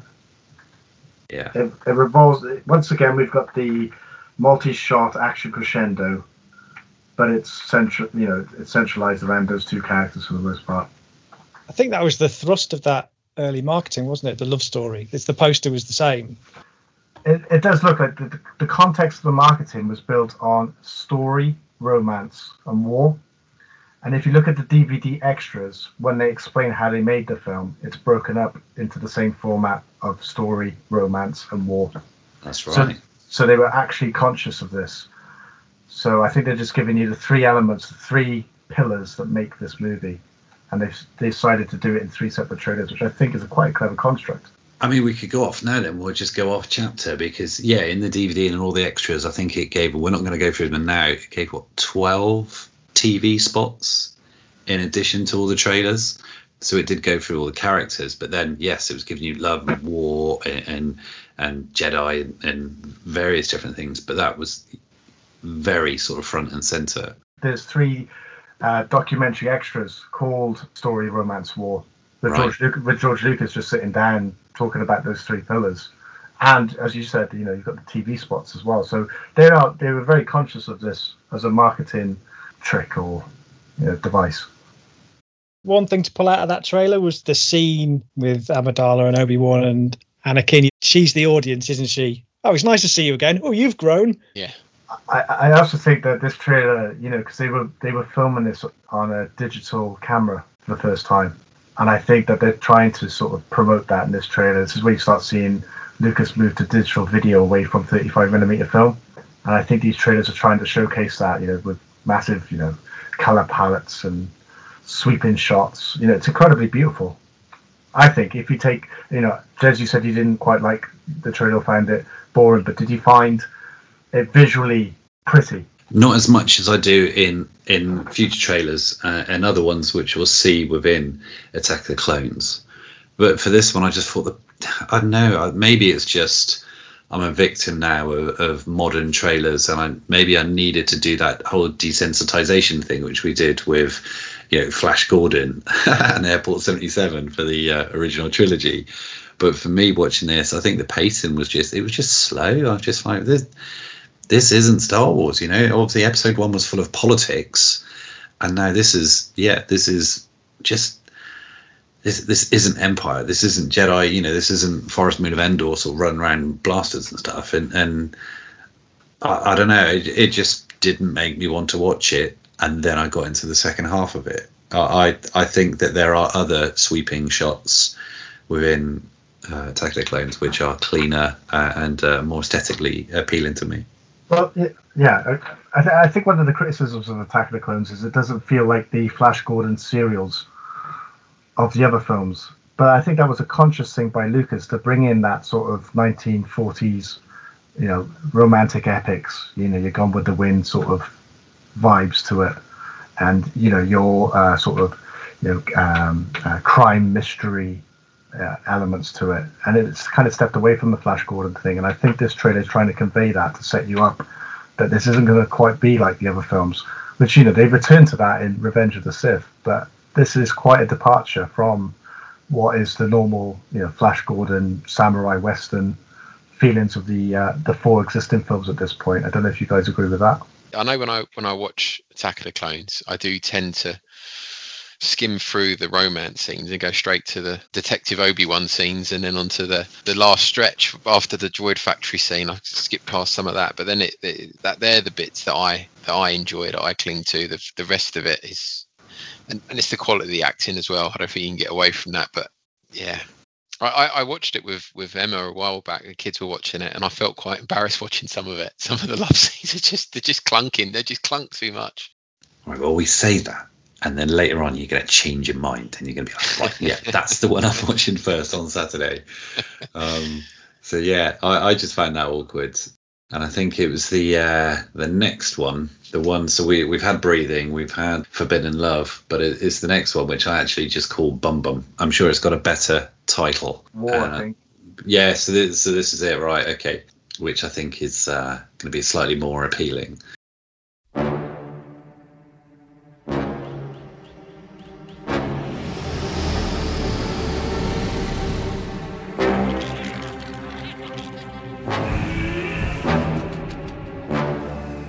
Not let this republic be split in two. My negotiations will not fail. If they do, there aren't enough Jedi to protect the Republic. We're keepers of the peace, not soldiers. You know I don't like it when you do that. Sorry, Master. I forgot you don't like flying. Well, you've lost him. If you'll excuse me hate it when he does that. Anakin, don't do anything without first consulting either myself or the Council. You don't need guidance, Anakin. I see you becoming the greatest of all Jedi. The boy has exceptional skills. His abilities have made him arrogant. Excuse me. I'm in charge of security here, milady. They are using a bounty hunter named Jango Fett to create a clone army. Wait. We must stop them before they're ready. Your clones are very impressive. They'll do their job well. Blast! That's why I hate flying. This is a crisis. The Senate must vote the Chancellor emergency powers. As my first act, I will create a grand army of the Republic to counter the increasing threats of the Separatists. Hasn't been a full-scale war since the formation of the Republic. You must join me, Obi-Wan, and together we will destroy the Sith. The dark side clouds everything. In grave danger you are.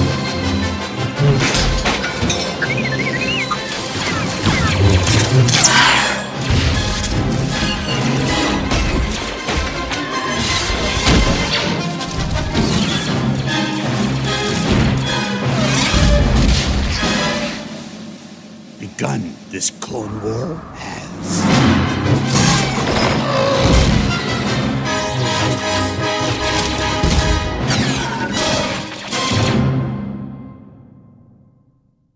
Well, that certainly wasn't boring, was it? Banging. Absolutely Yeah. fantastic. That I liked. Why why we had that uh, second teaser, I, I don't know. Obviously appealed to some, but that that sucked you in. That had a lot going on. And now I pause while Craig comes back saying, "No, I didn't like that." Yeah, I zoned out a bit, to be honest. I knew it. I, I knew that one wouldn't appeal to you. I'm in Craig's camp on that. I still think it's quite a tedious and hard watch compared to other trailers. Uh, I, I think, you know, don't do anything without consulting myself or the council. You don't need guidance, Anakin. I see you becoming greatest of all Jedi. We're planting the seeds right there. Yeah, that's what It's people want to see. manipulation. Yeah. His abilities have made him arrogant. It's showing you the, the, the, the vision there, which people know are coming. So planting that seed in the trailer, I think, is a wise move. And also, you've got the, um, you know, are the clones going to attack? When you've got that, that, that sort of audio narrative of, you know, we will stop them before they're ready. Your clones are very impressive. They'll do their job well. This is a crisis. We need emergency powers. I will create a grand army of the Republic. It takes you through that narrative in, you know, like a sequence.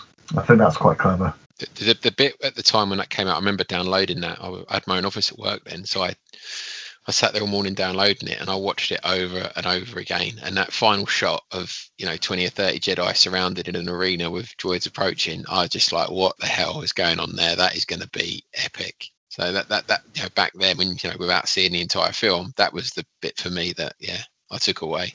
Who'd have thought, you know, before Phantom Menace come out, we'd get a, we'd get a scene like that where you've got multiple Jedi in a in a battle. That's that, Yeah. that's what you that's what you come to see. I remember the buzz, a lot of buzz about, oh, we're going to see Yoda fight. That was that was a big topic of conversation. Going back to the breathing trailer, we see the the shadow of someone with a red lightsaber. The second trailer, you see Christopher Lee put that red lightsaber to his to his head. Yeah.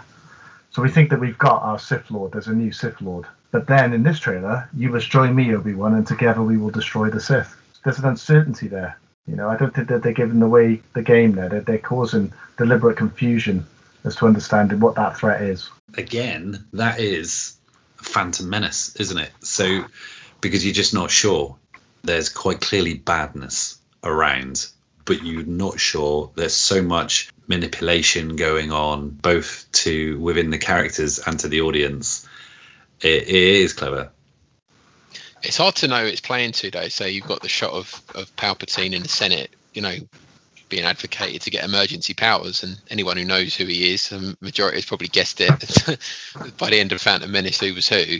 So in one audience is thinking, oh, the Emperor, he's gonna he's gonna build a new army and he's getting all of the power, and then you've got someone else saying we must destroy the Sith. So it, it, it plays both sides, the newbie and the and the long term Star Wars fan. Yeah. There is also another seed, though, I think, which I think really stuck out in Attack of the Clones when it comes to the dialogue. This shot where Obi-Wan says, I hate it when he does that.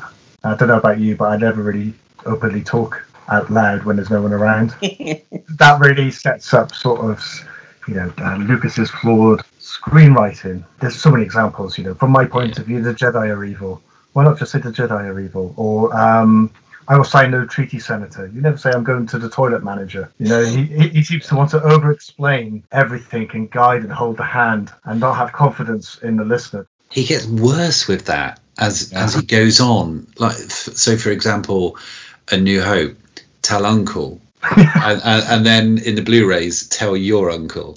Or, or you know, so it's just like, oh, are you are you trying to explain that Aunt Beru is not Luke's sister? Um, you know, it's, it's quite obvious, and I think we all get it. And so he does mansplain a lot. Man, yeah, brilliant, yeah. brilliant. Yeah, I think his sentences. You just need to take away the bookends. That's all you need is a little bit of content. You don't need to, the whole thing. But mansplain, yeah, that's amazing. So what about um, you know, you, you, you drop stuff in and people will look at that and go, oh yeah, what about that? All right, okay, so now we've got Jango Fett, but hang on a second, R two, what? R 2s flying? Um, okay, yeah, that would have been, you know, there, there was so much going on. It was a blink and you miss it, but it was an absolute sort of, it was a celebration of what they were able to create. It wasn't it. It was digital technology at its finest, and they were like, "Holy crap! Look at this, guys! We are showcasing it." And um, and that trailer didn't look aged. Whereas sometimes you look at some of the prequels, you think, "Oh, that's aged." Whereas um, I, I I felt personally, I just thought that that was an exciting trailer, which made me want to watch Attack of the Clones. And yet again, another Lucasfilm crescendo of you know ten thousand action shots in four and a half seconds to finish it. Yeah, That's their hook, isn't it? That's I'm definitely going to get you to buy a ticket to this. but again, it was strung. It was it was linked together with common themes and a multitude of OT themes as well. So once again, it was giving you that nostalgia. It was giving you that heroic ensemble coupled with new digital imagery. So it was just trying to appeal. So, you know, it was doing its job. That one sold me. I'm going to move on now and talk about another trailer, a mystery trailer without mansplaining too much. What they did is so the trailer was initially only accessible through a web link built into the Phantom Menace DVD release. And fans had to buy the DVD, then play it through their computer in order to unlock the trailer uh, via the Star Wars website. And then I think from memory that there was three different options of looking at it. So you had the free version, and then if you wanted to look at it in sort of in greater definition, you then had to pay for and download a particular bit of software, which I think was really clever because obviously everyone would then say, "No, I must, I must view it in the best definition." So here's my money. Uh, and indeed, that's how it worked. Yeah, that's yeah. I'm, I'm reading something online now on uh, on Google Books, and it just says, um, following the internet interest in Phantom Men- Menace's teaser trailer, fans had to pay for the third trailer option. The website referred to it as the large and clear version for maximum quality and careful inspection. So you, yeah, you had you had a couple others slightly smaller. You had the small and the medium screens, which were free but yeah, you pay, you know, Uber Geeks and uh, Apex collectors would definitely pay for this large and clear version. And uh, payment gave fans access to the QuickTime Pro 5, a more advanced playback system that allowed them to download and save the trailer to watch as often as they desired. By combining their technological resources, Lucasfilm and Apple were able to nurture the growing online demand for Star Wars content and expand the dominance of QuickTime software. So there we go, completely hidden and now that one is actually embedded in, and it's put into the Blu-ray. So it is available on the internet and it's available on the uh, Star Wars Blu-ray as well. I mean, Craig, have you have you heard of this before? Have you seen this? It rings a bell. I mean, I remember that was because when was the hyperspace thing around? Was that time? Yes, it was. Yeah. Uh, so watching all those little webisodes, I think I paid for those. I think I subscribed to watch a lot of those. It's when the internet was trying to work out how it was going to fund itself. I, I, uh, uh, do you know what? And I thought it was hilarious that they were like, well, you know, you could have a, a free option of a medium-sized screen, and I was like, not my computer. Small as possible, please. We've only got twelve hours. yeah, there's a bit of that. Well, here we go. The mystery trailer.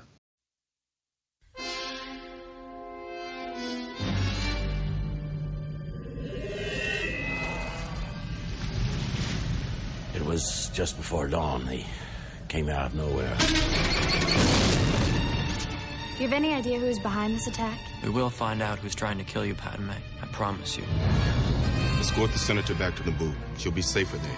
I do not like this idea of hiding. Sometimes we must do what is requested of us. Dangerous and disturbing this puzzle is. You're using her as bait. I'm a Jedi. A Jedi! What do you know? Follow that speeder! You went that way. This is a shortcut. I think. Anakin! How many times have I told you? Stay away from the park couplings.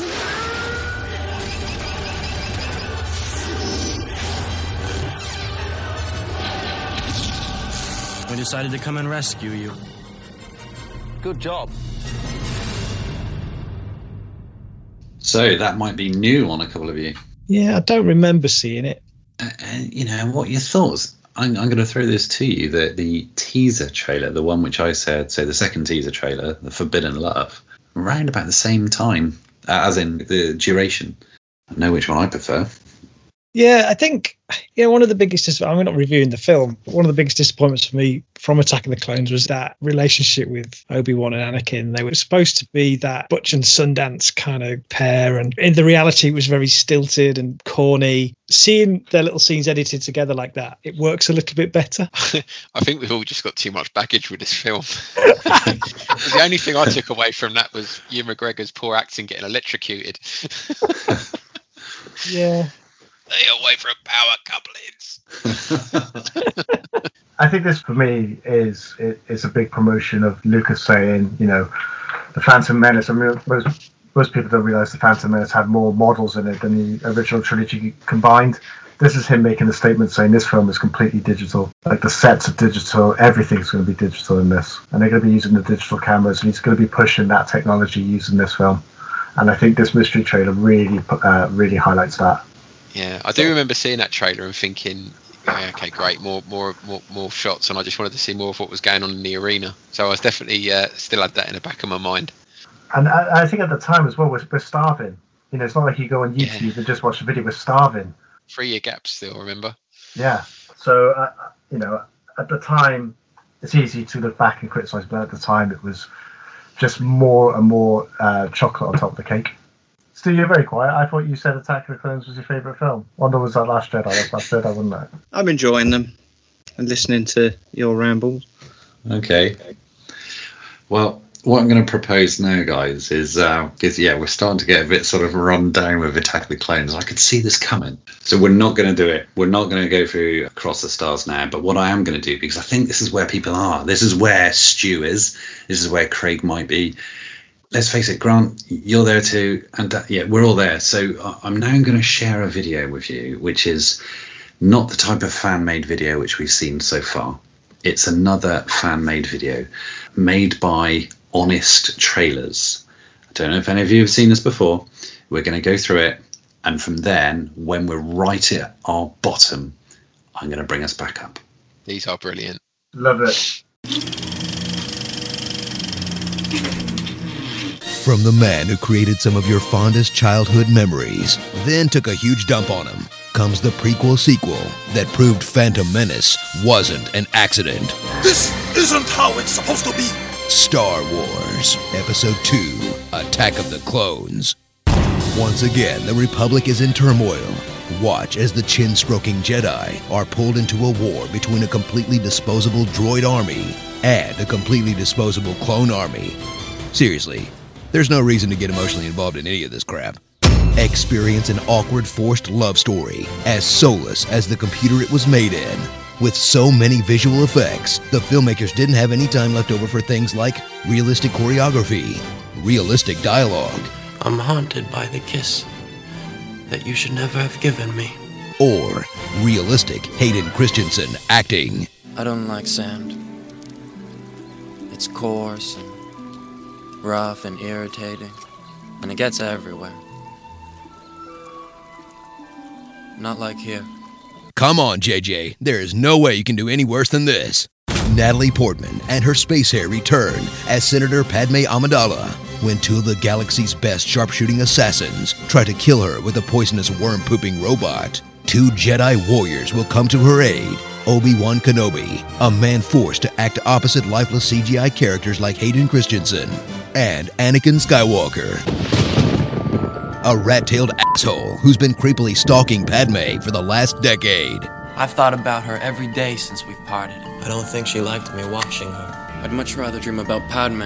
You're exactly the way I remember you in my dreams. Please don't look at me like that. Why not? It makes me feel uncomfortable. Sorry, milady. Ugh. Ride along with these one dimensional heroes in a movie so unevenly paced, you'll have to wait over an hour before you even meet the main villain. Instead, strap yourself in for even more of the stuff that made Phantom Menace so cold, lifeless, and boring. Like people sitting and talking, standing and talking, walking and talking.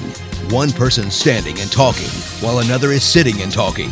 People standing and talking, then taking a seat for more talking and a whole bunch of wipes.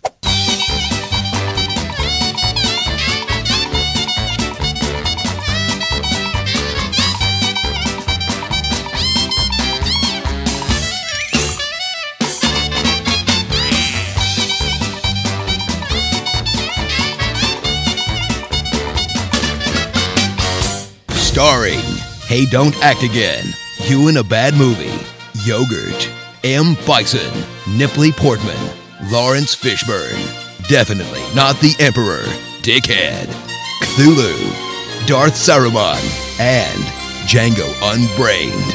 Star Wars Episode 11 Attack of the Clones. So correct me if I'm wrong here, but the clones never actually attack anyone in this movie. So why the f would you call this movie Attack of the Clones? Uh, Ki-Adi-Mundi, dickhead. Okay, that's exactly what I was thinking. Couple of us chuckle, made me chuckle. He's got a valid point. Correct me if I'm wrong, but the clones don't actually attack anyone. So why on earth would you call it Attack of the Clones? The best bit was walking and talking, standing and talking, sitting and talking. I, I, I Because it's so true. at the beginning, this isn't how it was supposed to be. yeah. So so there we are. I mean, you know, ridicule of the internet. You know, you ask any Star Wars fan, majority of the Star Wars fans, and um, and Attack of the Clones isn't up there, is it? You know, we the longest trailer which we've seen tonight, the longest trailer, Stand Fast, Duel of Fates, is that trailer which has just ripped it apart, and it really has done. I mean, the whole Anakin thing was very creepy, wasn't it? When when you put it all together like that. I thought it was funny when he said, "Come on, JJ, you could do better than this." Thought, "Ah, no, you can't. yeah, yeah. Hold my beer. Absolutely. The, the criticism, though, there's fair points, though, isn't it? You know, they are right in what they they kind of say uh, in this film. But uh, I don't know. I feel like I've got some kind of nostalgic Stockholm syndrome with Attack of the Clones now. I guess Yeah. I don't see it quite as critically as I used to, but uh, they, they do make some pretty fair points there. I'd like to see them make a film, though. That's that's the point, is it? I mean, I think we can all look back and at any film in Star Wars and pull out the bad bits, and you just have to take the good away from it. And there are there are good. I think there are good sections of Attack of the Clones. They're not as many as there are in other Star Wars films, in my opinion, but they're, they're definitely there. There's some Standout moments. there's some really drab and boring bits in porn movies Yeah. as well. You know, you've got to Yeah. take the good with the bad, I guess. It's got the worst scene from a Star Wars film ever when they're um, in that droid making part. I mean, Droid that whole part. scene just irritates me. Oh, I don't know, counter bite. they're, they're rolling around in the field with I don't know what they are, like sea cow things floating around. I don't know what they are. That that that that bit. Yeah, this I, I, I'm not married. You're married. Don't you do that? I thought that was like a married thing. no, no. no cows near you.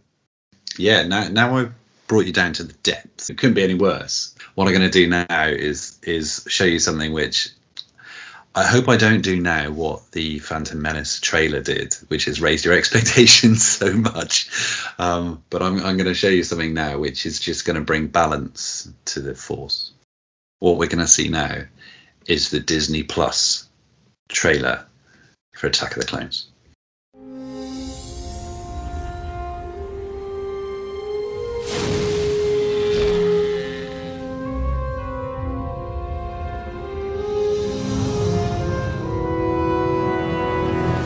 You'll excuse me. I hate it when he does that. What if I told you that the Republic was now under the control of the Dark Lord of the Sith?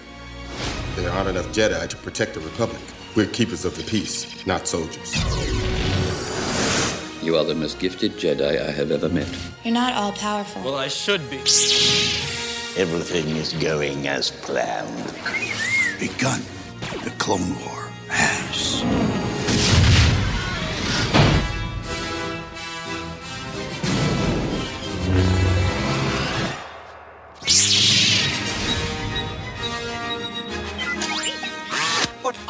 Doing? If this is such a drag, So go on. Are we starting to feel a little bit better about it? I, I, I noticed that they uh, they edited out all the sitting down and talking and chin rubbing and uh, walking and talking that was in the previous trailer. Okay, so I'm going to do one of those sort of Men in Black mind erase things from the previous trailer. Let's just get rid of the honest trailer. That, I believe, is the best trailer we have seen so far Because it's the tonight. shortest. Tough, tough crowd. You know what? It was all it was all going well until R two D two pulled off C three PO's head and he said, "This is such a drag." yeah, I yeah. hate that. Hmm. Hmm. Yeah. It was all sorry.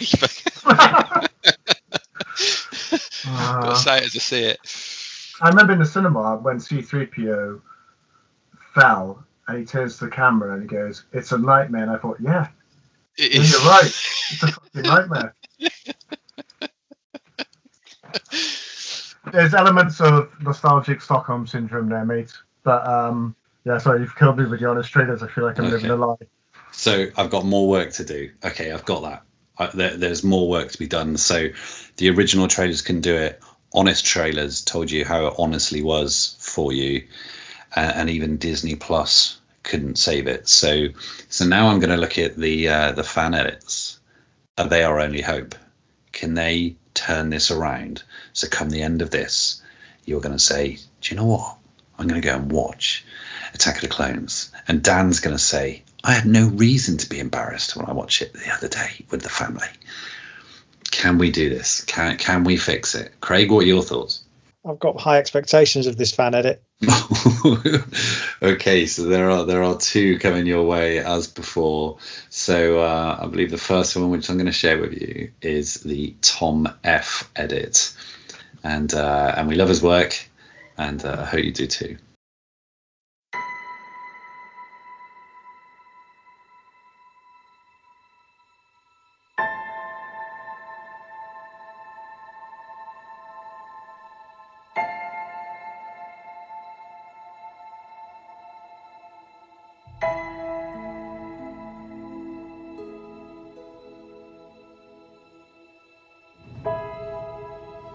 I want to know who's trying to kill me.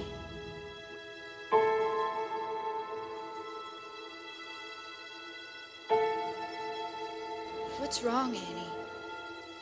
I saw my mother. She's suffering, badly. I am concerned for my Padawan. His abilities have made him arrogant. I see you becoming the greatest of all Jedi, Anakin. Even more powerful than Master Yoda.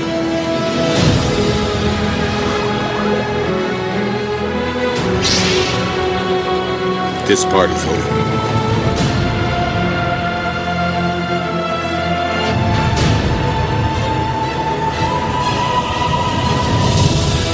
War has begun. Someday I will be the most powerful Jedi ever.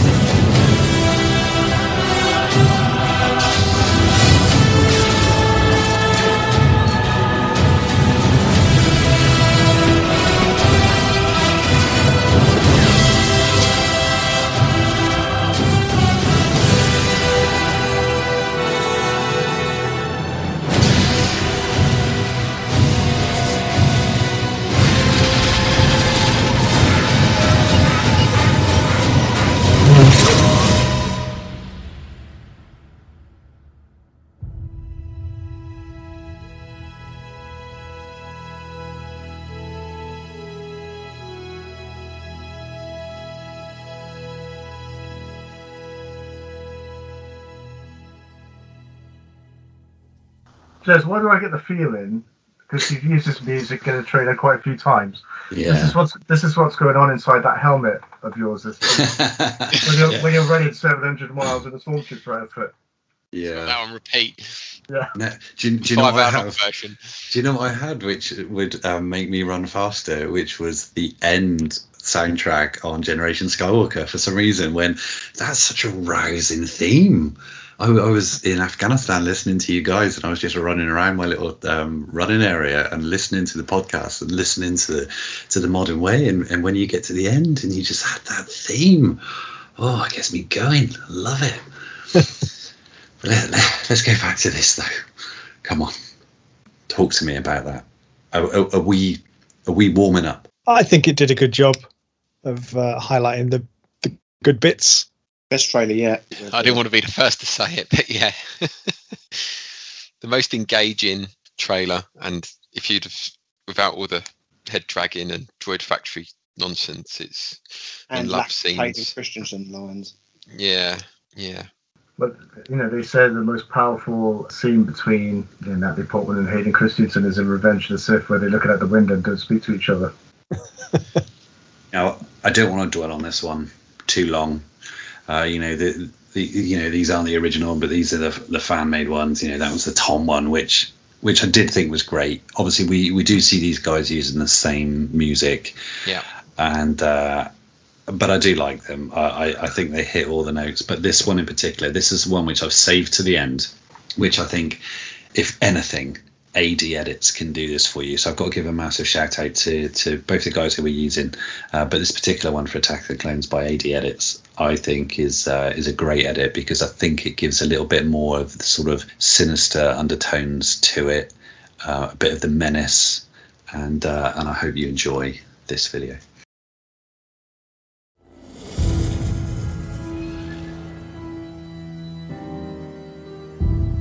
I see you becoming the greatest of all the Jedi, Anakin. Even more powerful than Master Yoda.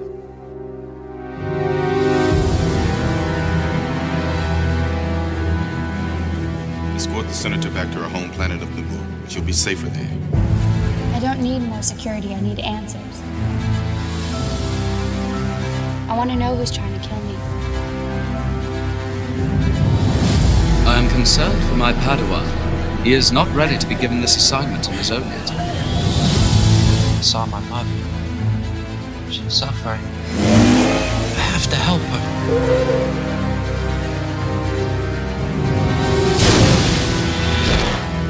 I'm looking for a planetary system called Kamino.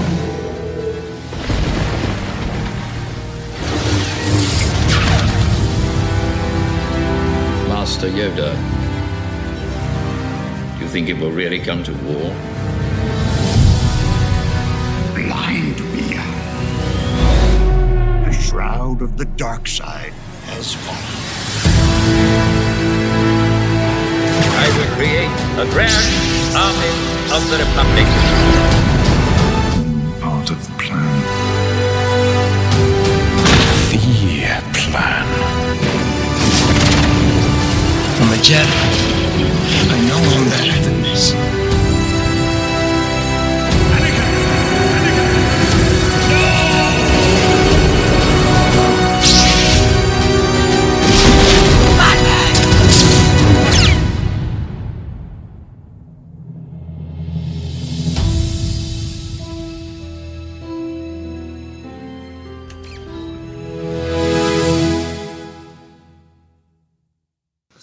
That these guys are really talented, isn't it? I really like that one. I did Yeah. actually like that one. I enjoyed that. It goes off a bit at the end. It kind of a bit anticlimactic, but uh, I, I thought it, it, it kind of pulled out the best bits and showed the arc of the. I mean, that that for me, that the, the, the Obi Wan scenes when he's off to Kamino and doing all that stuff and Geonosis, that that that that's the that's the film for me. It's there's just too much else going on around all of that that drowns a lot of it out. I think that's actually. I mean, they've done what? How many series of Clone Wars based off of the back of that film? So there's got to be something there to to set all of that up, right? I mean, you talk about the Clone Wars. What else was threaded into that? What, what I, I heard pick up? Darth Maul in there. There was some. I think. There Yeah. was, was it from the final episode? So obviously that's quite a recent trailer. I'm, I'm guessing that's from those last few episodes. Fantastic addition there. It was just a sort of foreboding, the the, the menace. There's sort of Yeah. there were things at stake in this trailer, uh, and that's what you have in A New Hope. That's what you had in Empire. That's what you had in, it going into Jedi, knowing that hang on a second, we need to go and get Han. Things were at stake, and it and that showed it. And um, and for me, all, all the better for it. Music does change everything, doesn't it? But that for me made a rather subpar film look completely watchable. It just made me think, yeah, actually, I'm I'm going to give this another whirl. It's not necessarily got the reaction which I was after. No, I- I'm terribly upset about I, this. don't- I don't have much to add really. It's it was really it did a really good job, and I, I'd want to see that film. Yes, I'll take that down as a mission success, particularly after the after the risk of throwing in the honest trailer there, which I was like, right, I'm going to take them down to rock bottom and try and salvage this. Yeah. Um, No, no Dexter Jettster, but you know you can't have everything. Indeed, indeed. You want a cup of Java Joe? yeah. Stu, what did you think of that? Yeah, yeah, it's good. It- they- yeah, you know, they do do a great, great job, mate. But you promised me that I'd want to go and watch these films. You do. At the end of this, I do. I, well, I watch this film probably twice a year anyway. But I do want to go and watch the Phantom Menace. You're right. But you you were going, oh yeah, you'll want to watch all of them, and me and the trailers haven't made me want to watch them tonight. Um, I mean, you're right. I I think the fan made trailers are without doubt the best we've watched. There we go. So yeah, the Attack of the Clones. Do you know what? I I, th- I think as they went on, I think the worst one was the second one, which we watched, which was the sort of primary tre- teaser, the second teaser. Uh, you know, I liked the uh, the war one. I thought that was good. Um, the mystery one, I thought I thought was pretty good. Uh, the Disney, yeah, the Disney one was much better. Uh, but as you say, they still still had some ropey sort of comedic values. So uh, yeah, so in this case, I, I do think that the uh, that the fan made ones are, are just maybe it's just what appeals to our 21st century brain. Maybe it's it's it's how we have grown and how we've evolved as as cinema goers and um, and and lovers of this genre. I don't know, but that that last one I just thought was was absolutely epic.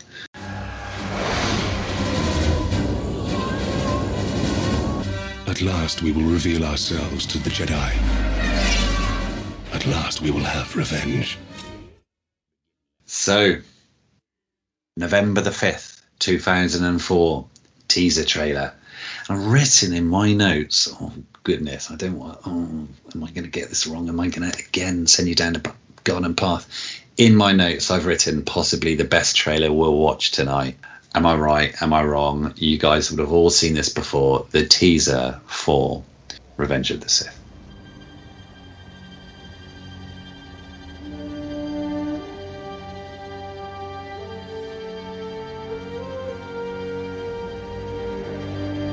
For over a thousand generations, the Jedi Knights were the guardians of peace and justice in the Old Republic, before the Dark Times, before the Empire. A young Jedi named Darth Vader, who was a pupil of mine until he turned to evil, helped the Empire hunt down and destroy the Jedi Knights. Vader was seduced by the dark side of the Force.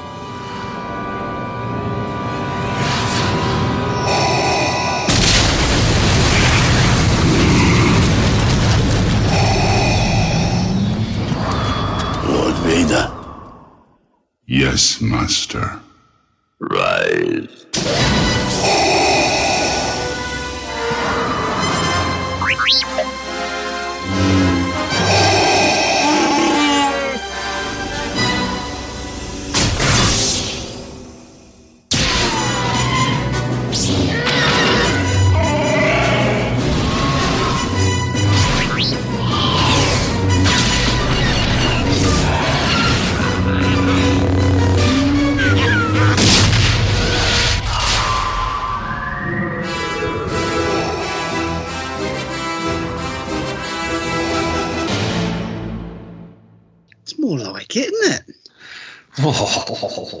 That's uh, that's what we were paying our money to see back in 1999. I got a speeding ticket because of that trailer. Tell us True about that. It was uh, I was I was on a late shift, so in the morning I was around my mum's and, and I saw that, that it had come out. So I was on a she still had dial up. She must have done. And I was trying to watch it, and I wouldn't go until I'd watched it. And then by the time I'd watched it, I had to be at work at two. It was about half one. It was about forty five minute drive. I did it in half an hour, but yeah, I got a speeding ticket because of it. That's brilliant. I just think it was so very well done, so clever. I mean, one of the things which struck me when Vader was rising, did everyone else see the other characters as he was getting elevated, looking up, as if he was? If you watch it back, right. So what I had from a symbology point of view is as he was slowly going up, and then it would cut to all the other characters. You'd see the Wookiees looking up. I think you might have seen three PO looking up, and it was almost like Vader was towering over everyone and everything. Because as he was rising, they could see it coming above them, like a you know, like like the Death Star sort of looming above. Hmm. I took that, and I just thought that was so well done. Yeah, I, I definitely think that was the purpose as well, wouldn't it? That's not an accident. They've done that. Oh yeah, it, it, it was composed. It was it was it was brilliant. Uh, the the other big takeaway for me was obviously just starting off with you know binary sunset with with Obi Wan and, and that whole thing was just essentially Lucasfilm saying, "Do you know what, guys? You didn't need to watch episode one and two. If you've seen the OT, we're going to thread some stuff in, and you'll get it. you, you this isn't something where you've missed out. You know, you you what you can watch this as a standalone almost. Um, if you if you've seen the OT, I, it's just very very well done. And again with OT music, there Absolutely. wasn't there wasn't across the stars, was there? I can't even recall Duel of Fates. Do you know, Jez, it's interesting that you say that because I've actually got in my notes that I think it's not even Lucasfilm. I think it's Lucas because when he wrote that scene in the original trilogy of, uh, you know, Ben Kenobi reflected back on the Clone Wars, I think all Lucas had in his mind was the last hour of this film. He might have had a few bits and bobs uh, of notes, but it was the, the all of his sort of little bits of uh, of memos and whatever, and, uh, and reminders of characters and all that. That was this film. So I think you know having that in there is quite poignant because I don't think he had you know this great big grand plan that people think that he had. I think you know he took a, a long Yeah. time long time to write the Phantom Menace. He took uh, a long time to write Attack of the Clones. I think in that little Bible of his, he had the last hour of this film, and I think that's what he had in mind when he wrote that scene for Alec Guinness back in 1975, 76, or whatever it was. Uh, and I think that trailer represents it as well. And, and people talk, didn't they, when they talk say about in which order to watch the films? They should it should be four, five, six, then one, two, three, or one, two, three, four, five, six. They say just go three, four, five, six. That's the is it the machete order they call it? Just cut Yeah. out one and two and go straight to that. I think the machete was what was it four five one two six? Four, Sorry, five- four five two three six. No, four, five, one, two, three, six. Yeah, see, some say you don't need one. Four four five two three six. But but there we go. Yeah, yeah. Uh, have you noticed the uh, the, the the change uh, that was it, it's present in this trailer, and they've Darth changed Vader's it, so- arms. Yeah, Darth he's Vader's not- arms being up. He hasn't got that S and M position anymore, has he? Yeah, in the film they're eight sides, aren't they? And he breaks free. Yep. And finally, after years and years of waiting, you finally get James Earl Jones. Yeah. The interesting, la- the last film, the first thing they do is take you straight back to the beginning, a long time ago in a galaxy far, far away, and then shows that OT binary sunset, Alec Guinness. You know, they're, they're closing the circle. The circle is now complete. Is that one of the best we'll see tonight? I think you know I'm a nostalgic guy. You know that's why I started collecting again. That's why I, I, I love it. The music gives me goosebumps, and uh, you know that's why we're all together and got this sort of collective affinity. For me, it did bring in everything together, and it reminded me of sort of childhood and and and that continual love of the wars. So um, I think this that's why this one works so well for me. So that was the teaser, and uh, and then what they did was uh, they produced a two and a half minute primary trailer, which uh, which I'm going to share with you now.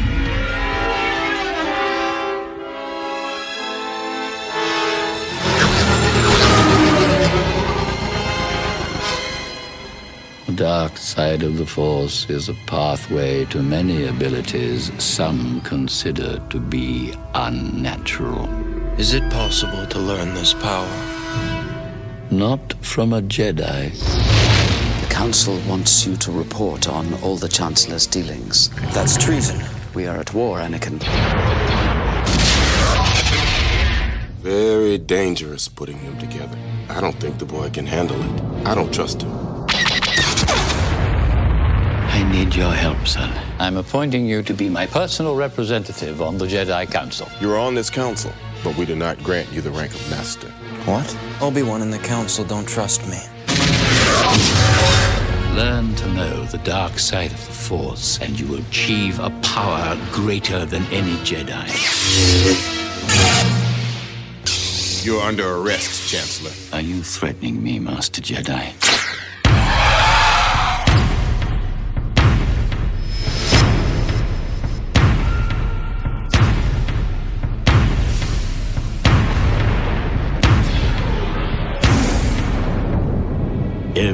Every single Jedi is now an enemy of the Republic. Do what must be done. Do not hesitate. Show no mercy. Who could have done this? Twisted by the dark side. young Skywalker has become. I feel so helpless.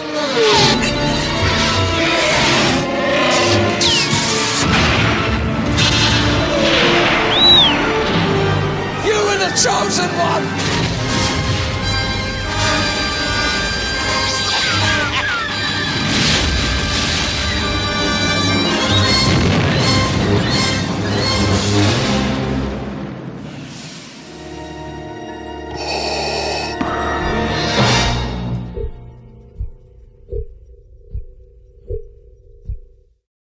I'm going to bite my tongue. Best trailer of the night. Oh my god, I didn't see that coming. I love that trailer. Oh, we're in a different place. I love that film. Oh, It's my favourite of the prequels, easily, and probably my fourth or fifth favourite Star Wars film. I'm I'm I'm not denying that. That trailer though. Okay.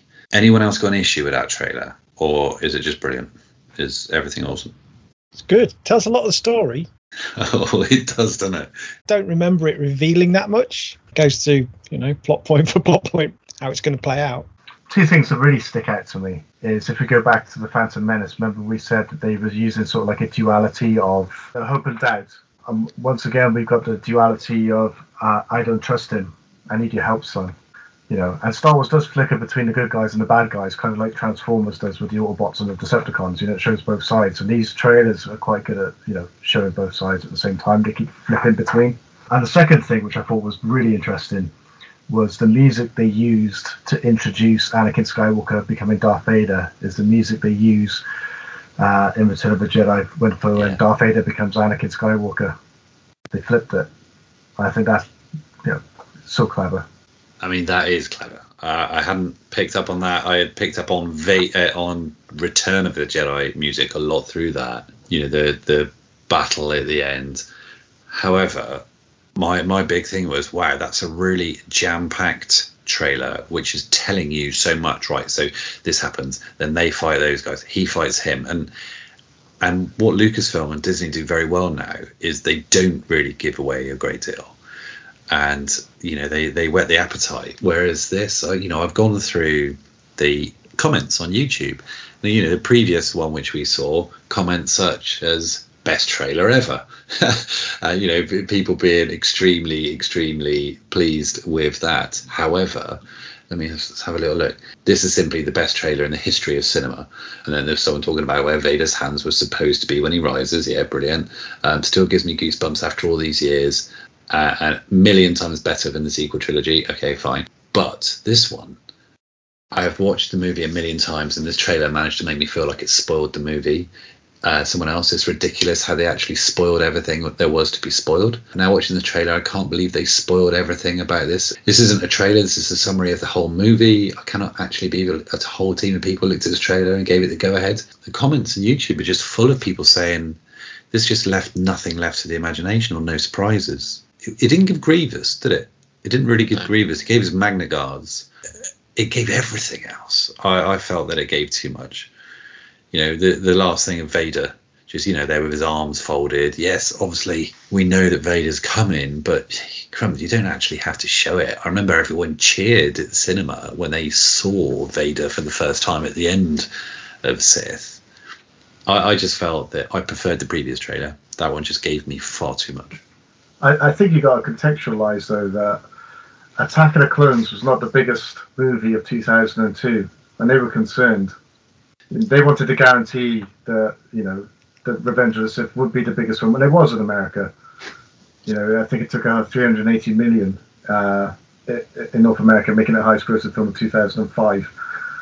And I think they were worried because Attack of the Clones, I think, came in at about 311 million. And it, Yeah, Spider Man beat it. Spider-Man, The Two Towers, and Harry Potter beat it. And you know, Star Wars was always number one, and I think that they went all out to guarantee that it wouldn't happen again. I think that's a really good point. It's almost apologising for the other two. This is what you wanted. I mean, I, I agree with that, but did they still need to show everything? I mean, what did, yes, what did uh, what did they show then? So they showed Darth Vader. They showed Sidious fighting uh, Yoda. yeah. What what else was there that you consider a, a massive spoiler? Chancellor being arrested. Yeah. Uh, Anakin with his Sith eyes. Do you know what? Now you mention it, Never really noticed how much it spoiled it, but I guess it does. Well, it worked though. It worked. You also see Order 66. Not that you knew what that was yet, but you, you see them turning on the Jedi. Good point.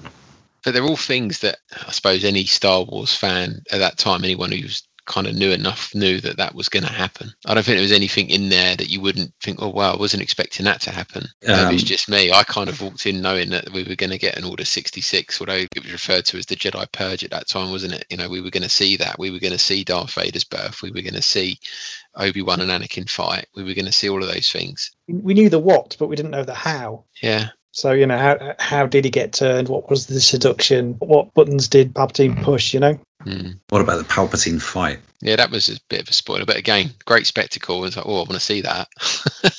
I want to see how that plays out. They're going to fight each yeah, other. I guess I guess you're right that, that everything was shown, but only a nugget, wasn't it? Mhm. It was only a tidbit. In 2005, I didn't walk away thinking, oh, they've spoiled it now. I'm not going to bother going to see that. yeah. I think as well, it also shows look at the depth of this. You know, once again, look at the epic scope, look at the special effects. You know, it's all super top tier. You know, standard Star Wars Lucasfilm, high quality, loads of environments, plenty to see, plenty to get excited about. So I think it delivered on that that that standard sort of Lucasfilm way of marketing, and also once again, big crescendo of lots of epic shots. And you know, uh, you said Dan the circle of Jedi's at the very end, and it ended on that on the Attack of the Clones. They did the Vader shot on this one. That that that's the hook, isn't Yeah. it? What they're leaving you with. And I thought when you talk about how beautiful Phantom Menace looked, I didn't feel that with Attack of the Clones, but I felt that watching that trailer. It kind of is definitely a step up from what Attack of the Clones was showing us in terms of the quality of the, the cinematography. and all very dark. I mean, the color palette generally the film's quite dark, but it really hangs together on the trailer. There's no cuts to a bright, sunny Tatooine. You know, all very moody. It's a good point, actually. I don't think there is any sunshine. It's Oh, on the beach, I guess, in Kashyyyk. But even that, that's in the middle of a war, isn't it? So, yeah, I think you're right there, mate. Oh, it's okay. So you know, not not. A, don't think there was anything apart from me saying, yeah, that was a bit too spoilt, and maybe the rest of the internet agreeing with me that there was a bit too spoilt. You guys are sort of, you know, swinging me and bringing me around like is like is your right to, and my right to uh, to change my mind. That yeah, okay. Maybe it wasn't fully spoiled. Maybe it was just an an appetizer, wasn't it? It was uh, come and have a little sniff of this. It did leave you beckoning for more, and as you say, Dan got a speeding ticket. I think it's time then for us to move on to how Disney portray this now. So if you were to go onto Disney Plus to watch Revenge of the Sith, this is the trailer which uh, you, you can enjoy.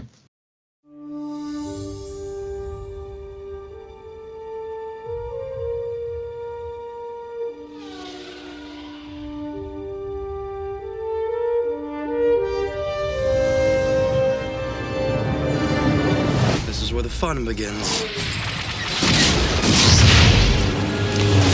Another happy landing. The end of the war is near. Soon I will have a new apprentice. I'm not the Jedi I should be. I want more. Leave everything else behind while we still can. You're under arrest, Chancellor.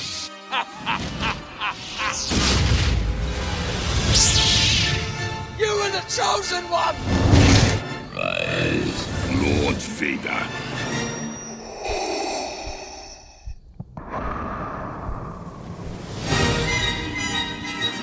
It couldn't possibly be as bad as all that.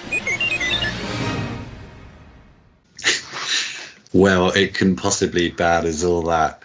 I might use that tag and put that at the beginning of this podcast. what do you guys think of that? Because normally Disney have been knocking out of the park, and when we went back to when we did the original trilogy ones, and we were struggling with Return of the Jedi, and Disney Plus had done a good version of A New Hope and Empire, and we're all left a little bit meh with the Return of Jedi, as we were with the majority of the Return of the Jedi trailers. So the last of that trilogy, Disney Plus, didn't really do it justice, I don't believe. And uh, and I preferred the original trailer to the Disney Plus one, and that's the first time that's happened to me tonight. I agree with that. Went through the motions a little bit. Yeah, there was no soul to that, was there? Really, it was No, just a bit even of the a, music choices at the start, it was all a bit. I know they were trying to show the happy light side of you know the start of the film where Anakin and Obi Wan are still friends, but yeah, it just didn't set the the right, I suppose, tone. I think I think I was lost here. This is where the fun begins because Yeah. I hear every Star Wars podcast or almost every Star Wars podcast chuck that at the beginning. I'm like, yawn. Um, and and another happy landing. I'm just like, yeah, yeah, they're, they're good. They they were quite funny, you know, when he first said that. But I, I don't need that to be a highlight point of a trailer. And um, so just yeah, off point for me. Um, that's the first one of the Disney ones, which I didn't rate brilliantly. Stu Grant. Um, guarantee the fan one's going to be a lot better. Uh, yeah, yeah, you're right. I right. think that's the polite way of saying move along. Nothing to see here. Move along. Okay, yeah, it's been the end of a, uh, a long session. Right, with not a great deal to say about that one, um, we're going to move straight on to the fan made because Graham was absolutely right. Well, I hope he's right. The first one which we're going to watch is uh, is the Tom F one, and uh, and let's see how that goes. Ever hear the tragedy of Darth Plagueis the Wise? No. I thought not. It's not a story the Jedi would tell you. It's a Sith legend. The dark side of the Force is a pathway to many abilities some consider to be unnatural. Something's happening. I'm not the Jedi I should be. I want more. And I know I shouldn't. I hear a new apprentice you have, Emperor. It's very dangerous putting them together. I don't think the boy can handle it. So this is how liberty dies. With thunderous applause.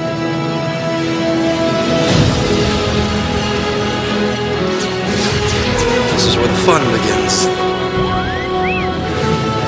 Sanskrit, fear you, Skywalker. I am going to end this once and for all.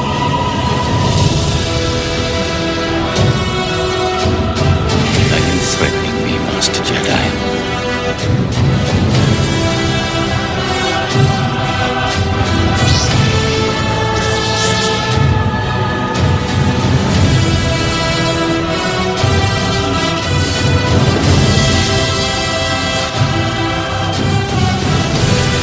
Destroy the Sith.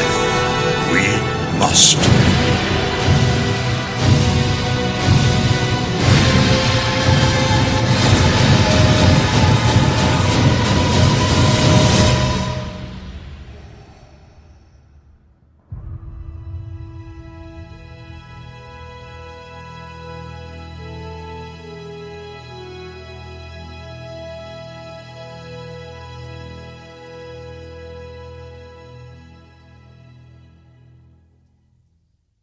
May I just be the first to say that that was a beautiful trailer from my point of view.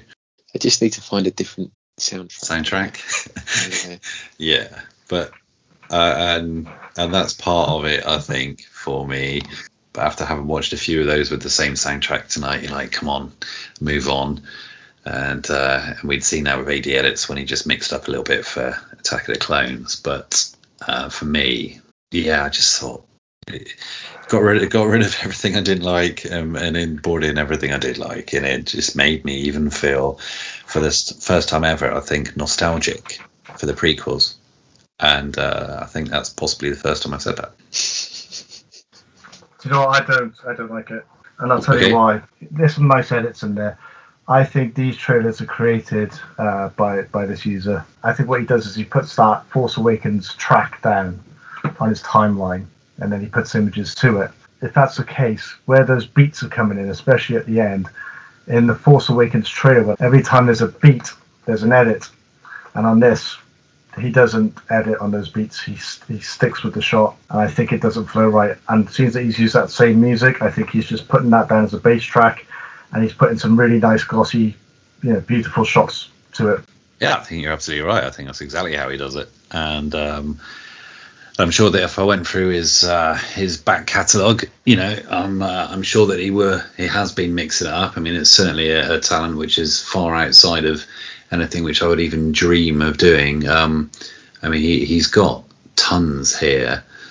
What, what he's done, you you are absolutely right, and this is why I'm saving the AD edits for the end because I think of of all the ones which you've seen tonight, this guy I assume guy, this this company, this uh, this this company uh, really does raise the bar, and uh, and AD Edits has absolutely nailed it for me this evening. But I'm uh, extremely grateful for for Tom F for sharing his his vision and um, and his gift with us and, and with the internet because uh, you know there are 471,000 people who have seen this and uh, 14,000 given their thumb up of approval. So, uh, yeah, you're, you're right, Grant. You know, some could say, oh, yeah, it's starting to get a little bit lazy now. It's starting to get a little bit samey. The, the real trick to this is to watch it without with the sound off, Yeah.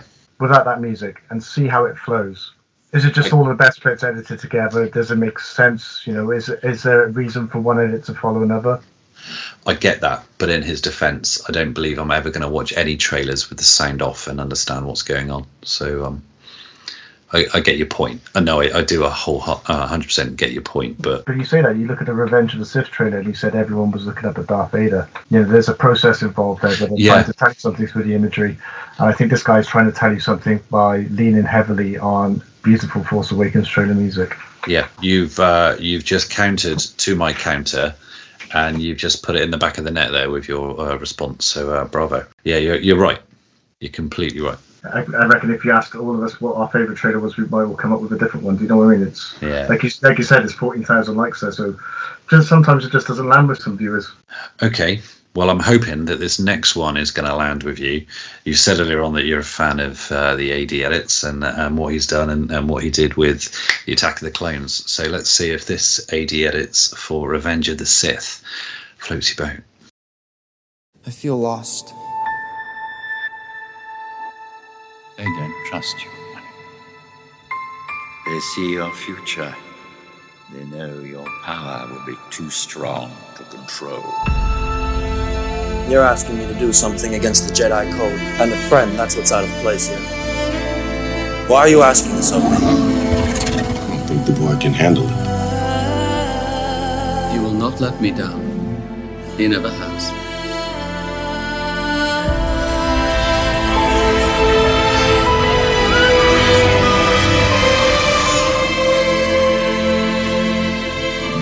Use my knowledge, I beg you, and you will be able to save your wife from certain death.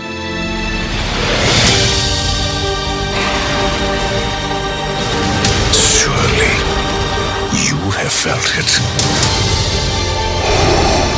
The dark side has never been stronger.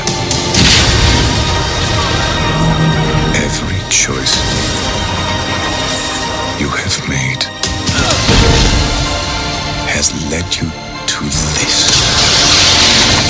moment.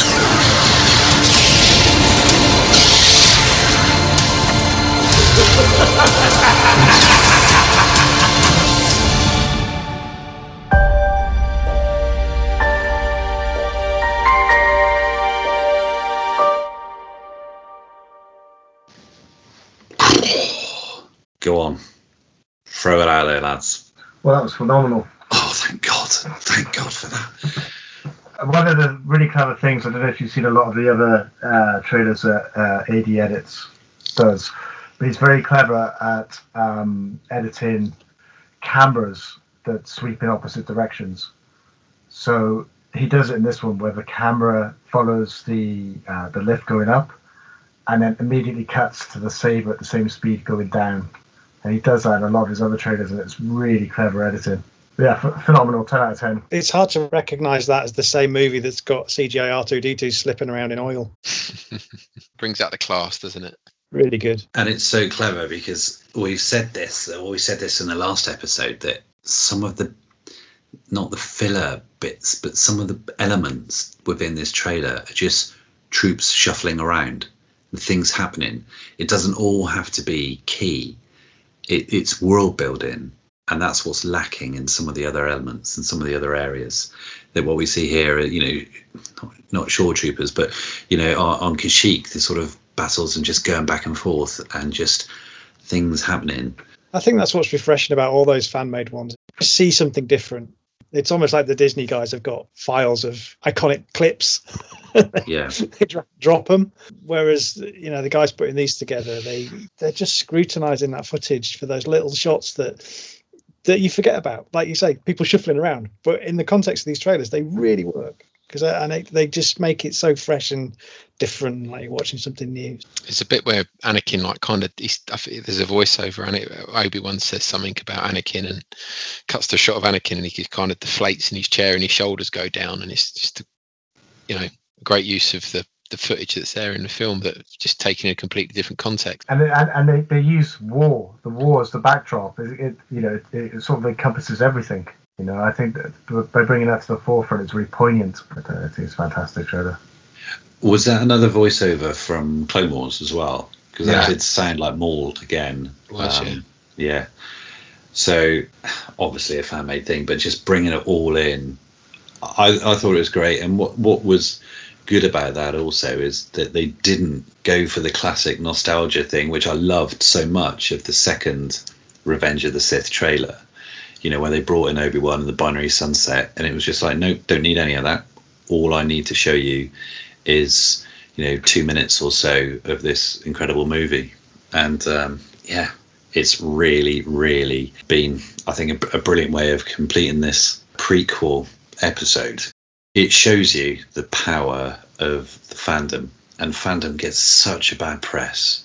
It do, it does because fandom is often so vocal in its vitriol and, and just in, in its venom, and it's it's the quiet majority who often don't have that platform, and, and these guys have it, and they have it on YouTube, and we have it on the podcast.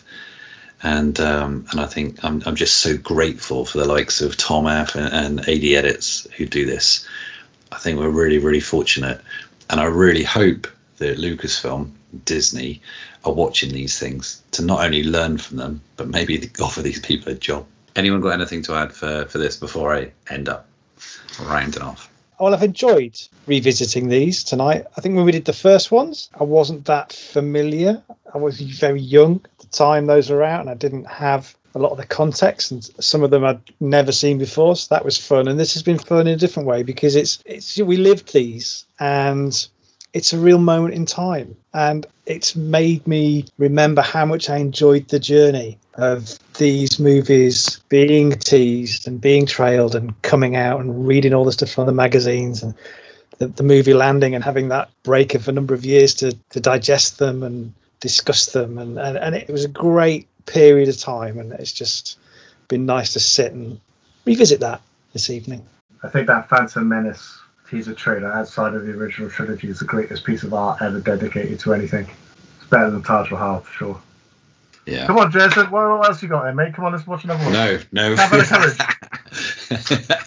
so um uh, guys well that brings us to the end of this episode of uh, looking back at the trailers I've, I've absolutely loved your company i've loved your points of view i've loved what you've brought in and the uh, and the facts and the information and the discussion and the sort of the analysis of, of of what has been brought to us by not only lucas but lucasfilm and disney and the fans uh, and it, it's great to see. It's actually really whet my appetite for the prequels.